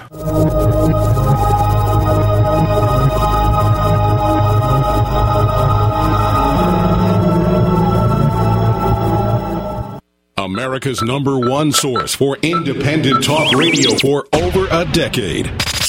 We are the GCN Radio Network. Hey neighbors, you've seen all those crazy, wacky products on TV. The perfect tortilla, easy covers, hot booties, furniture fix, petty spin, and more. Where do you find all that stuff? You go to asseenontv.com because this is the one-stop source for all of these TV goods advertised. Find all your favorites as seen on TV. Check them out as seenontv.com. And by the way, save 10%. Here's what you do. Use the code SEEN1, S-E-E-N number 1, SEEN1. Go to asseenontv.com to order. Save 10%. Purchase this summer's hottest as seen on TV items. Save 10%. Or call 1 866 277 3366. 1 866 277 3366. The code SEEN1 to save 10%. So you don't want to carry a gun, but you do want to ensure your personal safety. Then empower yourself legally with self defense products from stungunmics.com. Stun guns come in more shapes than just what you see on TV. Now you can get a powerful mini stun gun that fits in the palm of your hand, a stun baton, or a cell phone or lipstick stun gun. StunGunMics.com also carries real spy gear like bug and metal detectors and discreet car and home security cameras that hide in almost any type of everyday object, from alarm clocks to pens. Now you can see how your babysitter really treats your children. Go to StunGunMics.com, spelled just like it sounds StunGunMics.com. Buy real spy gear from StunGunMics.com, just like the exact same spy gear sold to the government, military, corporate security, law enforcement, and private detectives. Empower yourself with self defense products now from StunGunMics.com. Since 1974, Evelyn Gibson has helped thousands of people live healthier, happier, and more productive lives. Gibson'sHealth.com demonstrates, educates, and inspires customers to replace their healthy erosive lifestyles with a health enhancing one. Now, clean up your body and colon without fasting using Herbal Fiber Blend from Gibson'sHealth.com. Most colon cleansers require you to fast and do colon irrigations, but Herbal Fiber Blend is the only body and colon cleanser that cleans without fasting. A plaque lined colon invites parasites and candida, and we are overweight because we must eat twice as much to absorb good nutrients. Herbal Fiber Blend also cleans the kidneys and liver, not just the colon. No other cleanser on the market compares to Herbal Fiber Blend. To buy Herbal Fiber Blend from Gibson's Health at wholesale prices, call 800 388 6844. That's 800 388 6844. Or go to Gibson'sHealth.com. Since 1974, over 30,000 healthier customers. That's what it sounds like when a burglar kicks in the door of a dark house that looks like no one is home. Don't let your home be the next target. Make it look like someone is home watching television with fake TV. Fake TV is a small electronic device that makes the same light as a real television. So from outside, it looks like someone is home watching TV. Fake TV plugs in just like a lamp on a timer, but is far more convincing to burglars. Fake TV deters burglars, costs far less than an alarm, and is highly recommended by numerous police departments. Use it anytime you're away from home. To order your fake TV for only $34.95, go to faketv.com or call 1 877 5 Fake TV. Each additional fake TV is only $29.95. So get one for you and one for a loved one for safety, security, and peace of mind for both of you. Call 877 5 FAKE TV or go to faketv.com. Faketv.com, the burglar deterrent. What are you listening to? The Tech Night Owl Live with Gene Steinberg. What's going to happen next? You never know.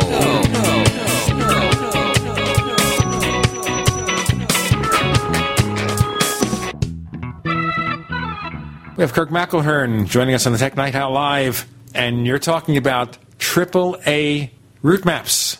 And I said sometimes they were imperfect. My parents were members of the AAA, and we didn't do a lot of traveling. But when we did, um, they would actually the, the AAA place was right across from where we lived when I was young, and we would go there, and they would give you these strip maps, I think they were called, and they'd sort of bind them in one of those you know, plastic spiral binders, and they would go over the maps with a highlighter to show you the exact route. And so you'd go from one page, one strip map page to another, and you'd have this highlighter, and they'd give you the whole thing, and it was really good. Um, when it was it, accurate. Well, I was young enough that I don't remember if they were accurate. I mean, maybe, you know, I don't remember us getting lost in the middle of a field any place. That um, tells me the story that I heard from David Pogue of the New York Times. I mentioned this in the first part of the show, where he tells a story that he used Apple's maps to go to a lecture he was giving. He was late to the lecture because he ended up in a field somewhere. Yeah. He didn't, however, do a reality check, which would have been, you know, this program is not really perfected yet. Get yourself a plan B just in case. Yeah, if you're taking any big trips, I think paper maps are, you know, a good backup. They don't run out of batteries or anything. Well, I do print out the maps. Yes, I still do that. I go online, I print out the maps. I certainly do that with Apple's maps to test it out. I tested Apple's maps on a number of local routes. I also tested it on the drive to Las Vegas, and it was pretty good. Pretty good compared to Google Maps, and it does a really neat printout. A multi page printout, very nicely done, good style. But as you say, some things about the interface still need work, and the data points still need work. But the other issue here is okay, knowing the defects, should Apple have gone out there and released it anyway? Maybe they had no choice, partly because, all right, having promoted it, they can't now say we're not going to do it. Number two, even can. if they are aware of the limitations, they realize the only way to fix those limitations is to get it in the hands of the public and let crowdsourcing develop the fine tuning. Yeah, see, I don't understand that. How is someone using a map and finding that, you know, Joe's restaurant isn't where it's supposed to be? How is that going to help App, Apple straighten it out? There's no button that you can tap to say, hey, this is wrong, is there? Yes, there is. Yes, there where? is. Okay, let us pray. I mean, no, that's not what we're going to do here. So, as you hear, I'm opening my iPhone, and it's running iOS 6. and I'm looking at maps. And if you look at the little flap where you do your settings in the lower right hand corner, and you'll see something here which is called report a problem. I don't see a problem. That. Yeah, it's very grayed out when the top of the page flips up. You'll see on the left about. Ah, wait, yes. I got to get a magnifying glass. Oh, yes, you do. But yep, okay. also, when you create routes, you also have that option. When you create a route, it will also give you a report a problem. And when you uh, click report a problem, there's an article okay, on Macworld yeah. about this, okay? An article in Macworld about this. You have six options to explain what's going on. So, yes, Apple does make it possible to report problems. And even with the first press release about maps before Tim Cook did his apology, they said, listen, you could report a problem. They make it possible. It's not that difficult to report a problem. I've already done it. Okay. So, even if tens of thousands of people, not millions, but tens of thousands of people are reporting the serious problems, you'd think Apple would be looking at those things in their database prioritizing them and fixing the issues. A lot of it might just be the algorithm, the back end where they have to interpret the data they get from TomTom and like a couple of dozen other places. It's not just TomTom. Hmm. Some people think it's just TomTom. Apple is getting that data from lots of places. It may be that they, you know, are having problems integrating everything. Right. Well, we'll see. I just think they need to fix the interface because it's for me. I just can't see. I just can't read anything. It's pretty much unusable. Okay, well, that is something you can't change unless there's a version, you know, 1.1, where Apple decides, okay, we're going to fix the problems with the interface if enough people complain about it. I certainly think Apple, once again, is aware of this. They were aware that there were limitations. Maybe they didn't anticipate the fallout that would be so intense, that would be so exaggerated, that social networks would report every little thing. And part of the reason is because it's so easy to demonstrate. It's not like a software bug where you have to write a couple yep. of paragraphs about it. It's a screenshot. Here's yep. Google Maps with the street view. Here's Apple with the 3D view. And my God, that bridge is melting. Flying saucers are attacking that bridge. So you can show it. You yeah, so, some it. of them are pretty funny, you got to admit. Okay, so Apple obviously knew about it. The argument, again, I think, is a matter of marketing the fact that the software is still beta quality. And yeah, that's the big issue. It is still beta quality. And I think if Apple marketed it better at the very beginning, saying, look, this is the first step of a long voyage. It's going to take a while. There are going to be a few glitches because that's how mapping software is very complicated. We hope that users of the iOS will help us improve it over time. It'll be better, and the interface we like now, but everything else will be better. Stick with us. Apple lost the message. I, I just don't see that a, a, a marquee feature is a beta. I don't care what it is. Um, I just don't see that as being realistic. I don't see a company selling a device as well, not revolutionary, but as new as the iPhone and having key features that are beta, like Siri, which for me has basically never served any purpose. Maps, which is, you know, okay, it wasn't maybe the big marquee feature for the iPhone, but I, I just don't, you know, this is getting back to the sort of vaporware and, and, and stuff we used to complain about back in the old days. Um, it's not right for a company like Apple to be doing things like this. If they can't do it right when they launch it, they should wait. You know, remember iWork.com was in beta like forever and they killed it recently. Um, there's all sorts of. Th- there are things where beta makes sense because it's particular software, but you're advertising it as a beta and you're not putting it in commercials and you're not listing it as a key feature, basically. We'll have to see how long it takes before Apple fixes it. Final issue here the great issue of whether there will be an iPad mini. We heard it's in production already. The Wall Street Journal says that. There's going to be a media event later this month to introduce an iPad mini or nano or whatever. But your colleague at Macworld, Dan Moren, says he doesn't think so. I don't know if Dan has any inside information. Um, you know, generally we're we get no more information at MacWorld than anyone else does. I think these days Apple focuses their targeted leaks, and I think there are leaks on members of the mainstream press, not the tech press. So, for example, they'll go to the Wall Street Journal, they'll go to the New York Times, they'll go to Fortune magazine, that sort of thing. In my opinion, the iPad Mini makes perfect sense, and let me give you an example why. My my son, when he was younger, was a very big reader. You know how it is when kids are young, when they're you know ten or twelve, they read a lot, and then they get to a certain age where reading isn't cool anymore, and all of a sudden he started reading a lot again on his iPad. Just the other day, I told them that you know different iPad Kindle, iPad's heavier and all this. Just the other day, he says to me, "Yeah, you know, this really is heavy. Um, I, I might be interested in the, in the Kindle, the new paperweight Kindle." And for me, the iPad Mini would compete directly with the Kindle and would be a device for reading. Not necessarily a device for doing. I mean, I'm sure it'll do everything, but I don't think the people who are going to buy it and use it a lot are the ones who are going to buy a full size iPad. I think it'll sell to Kindle users, to people who are reading ebooks. I think it makes a huge amount of sense. For me, the iPad's too heavy also to read with. I find it uncomfortable.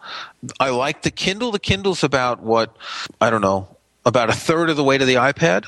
I like the weight of the Kindle. I like the smaller screen. So there, there are a lot of reasons for an iPad mini. As to being against, is it going to cannibalize sales of the regular iPad?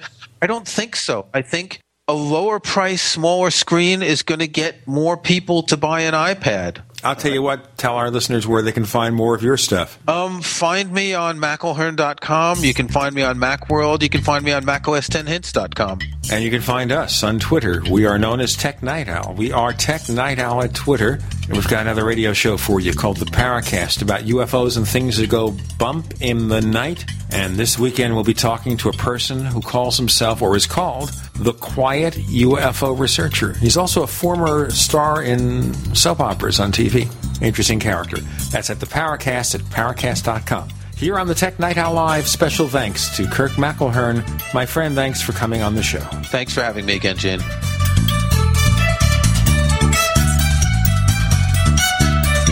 The Tech Night Owl Live is a copyrighted presentation of Making the Impossible Incorporated. We'll be back next week, same bat time, same bat channel.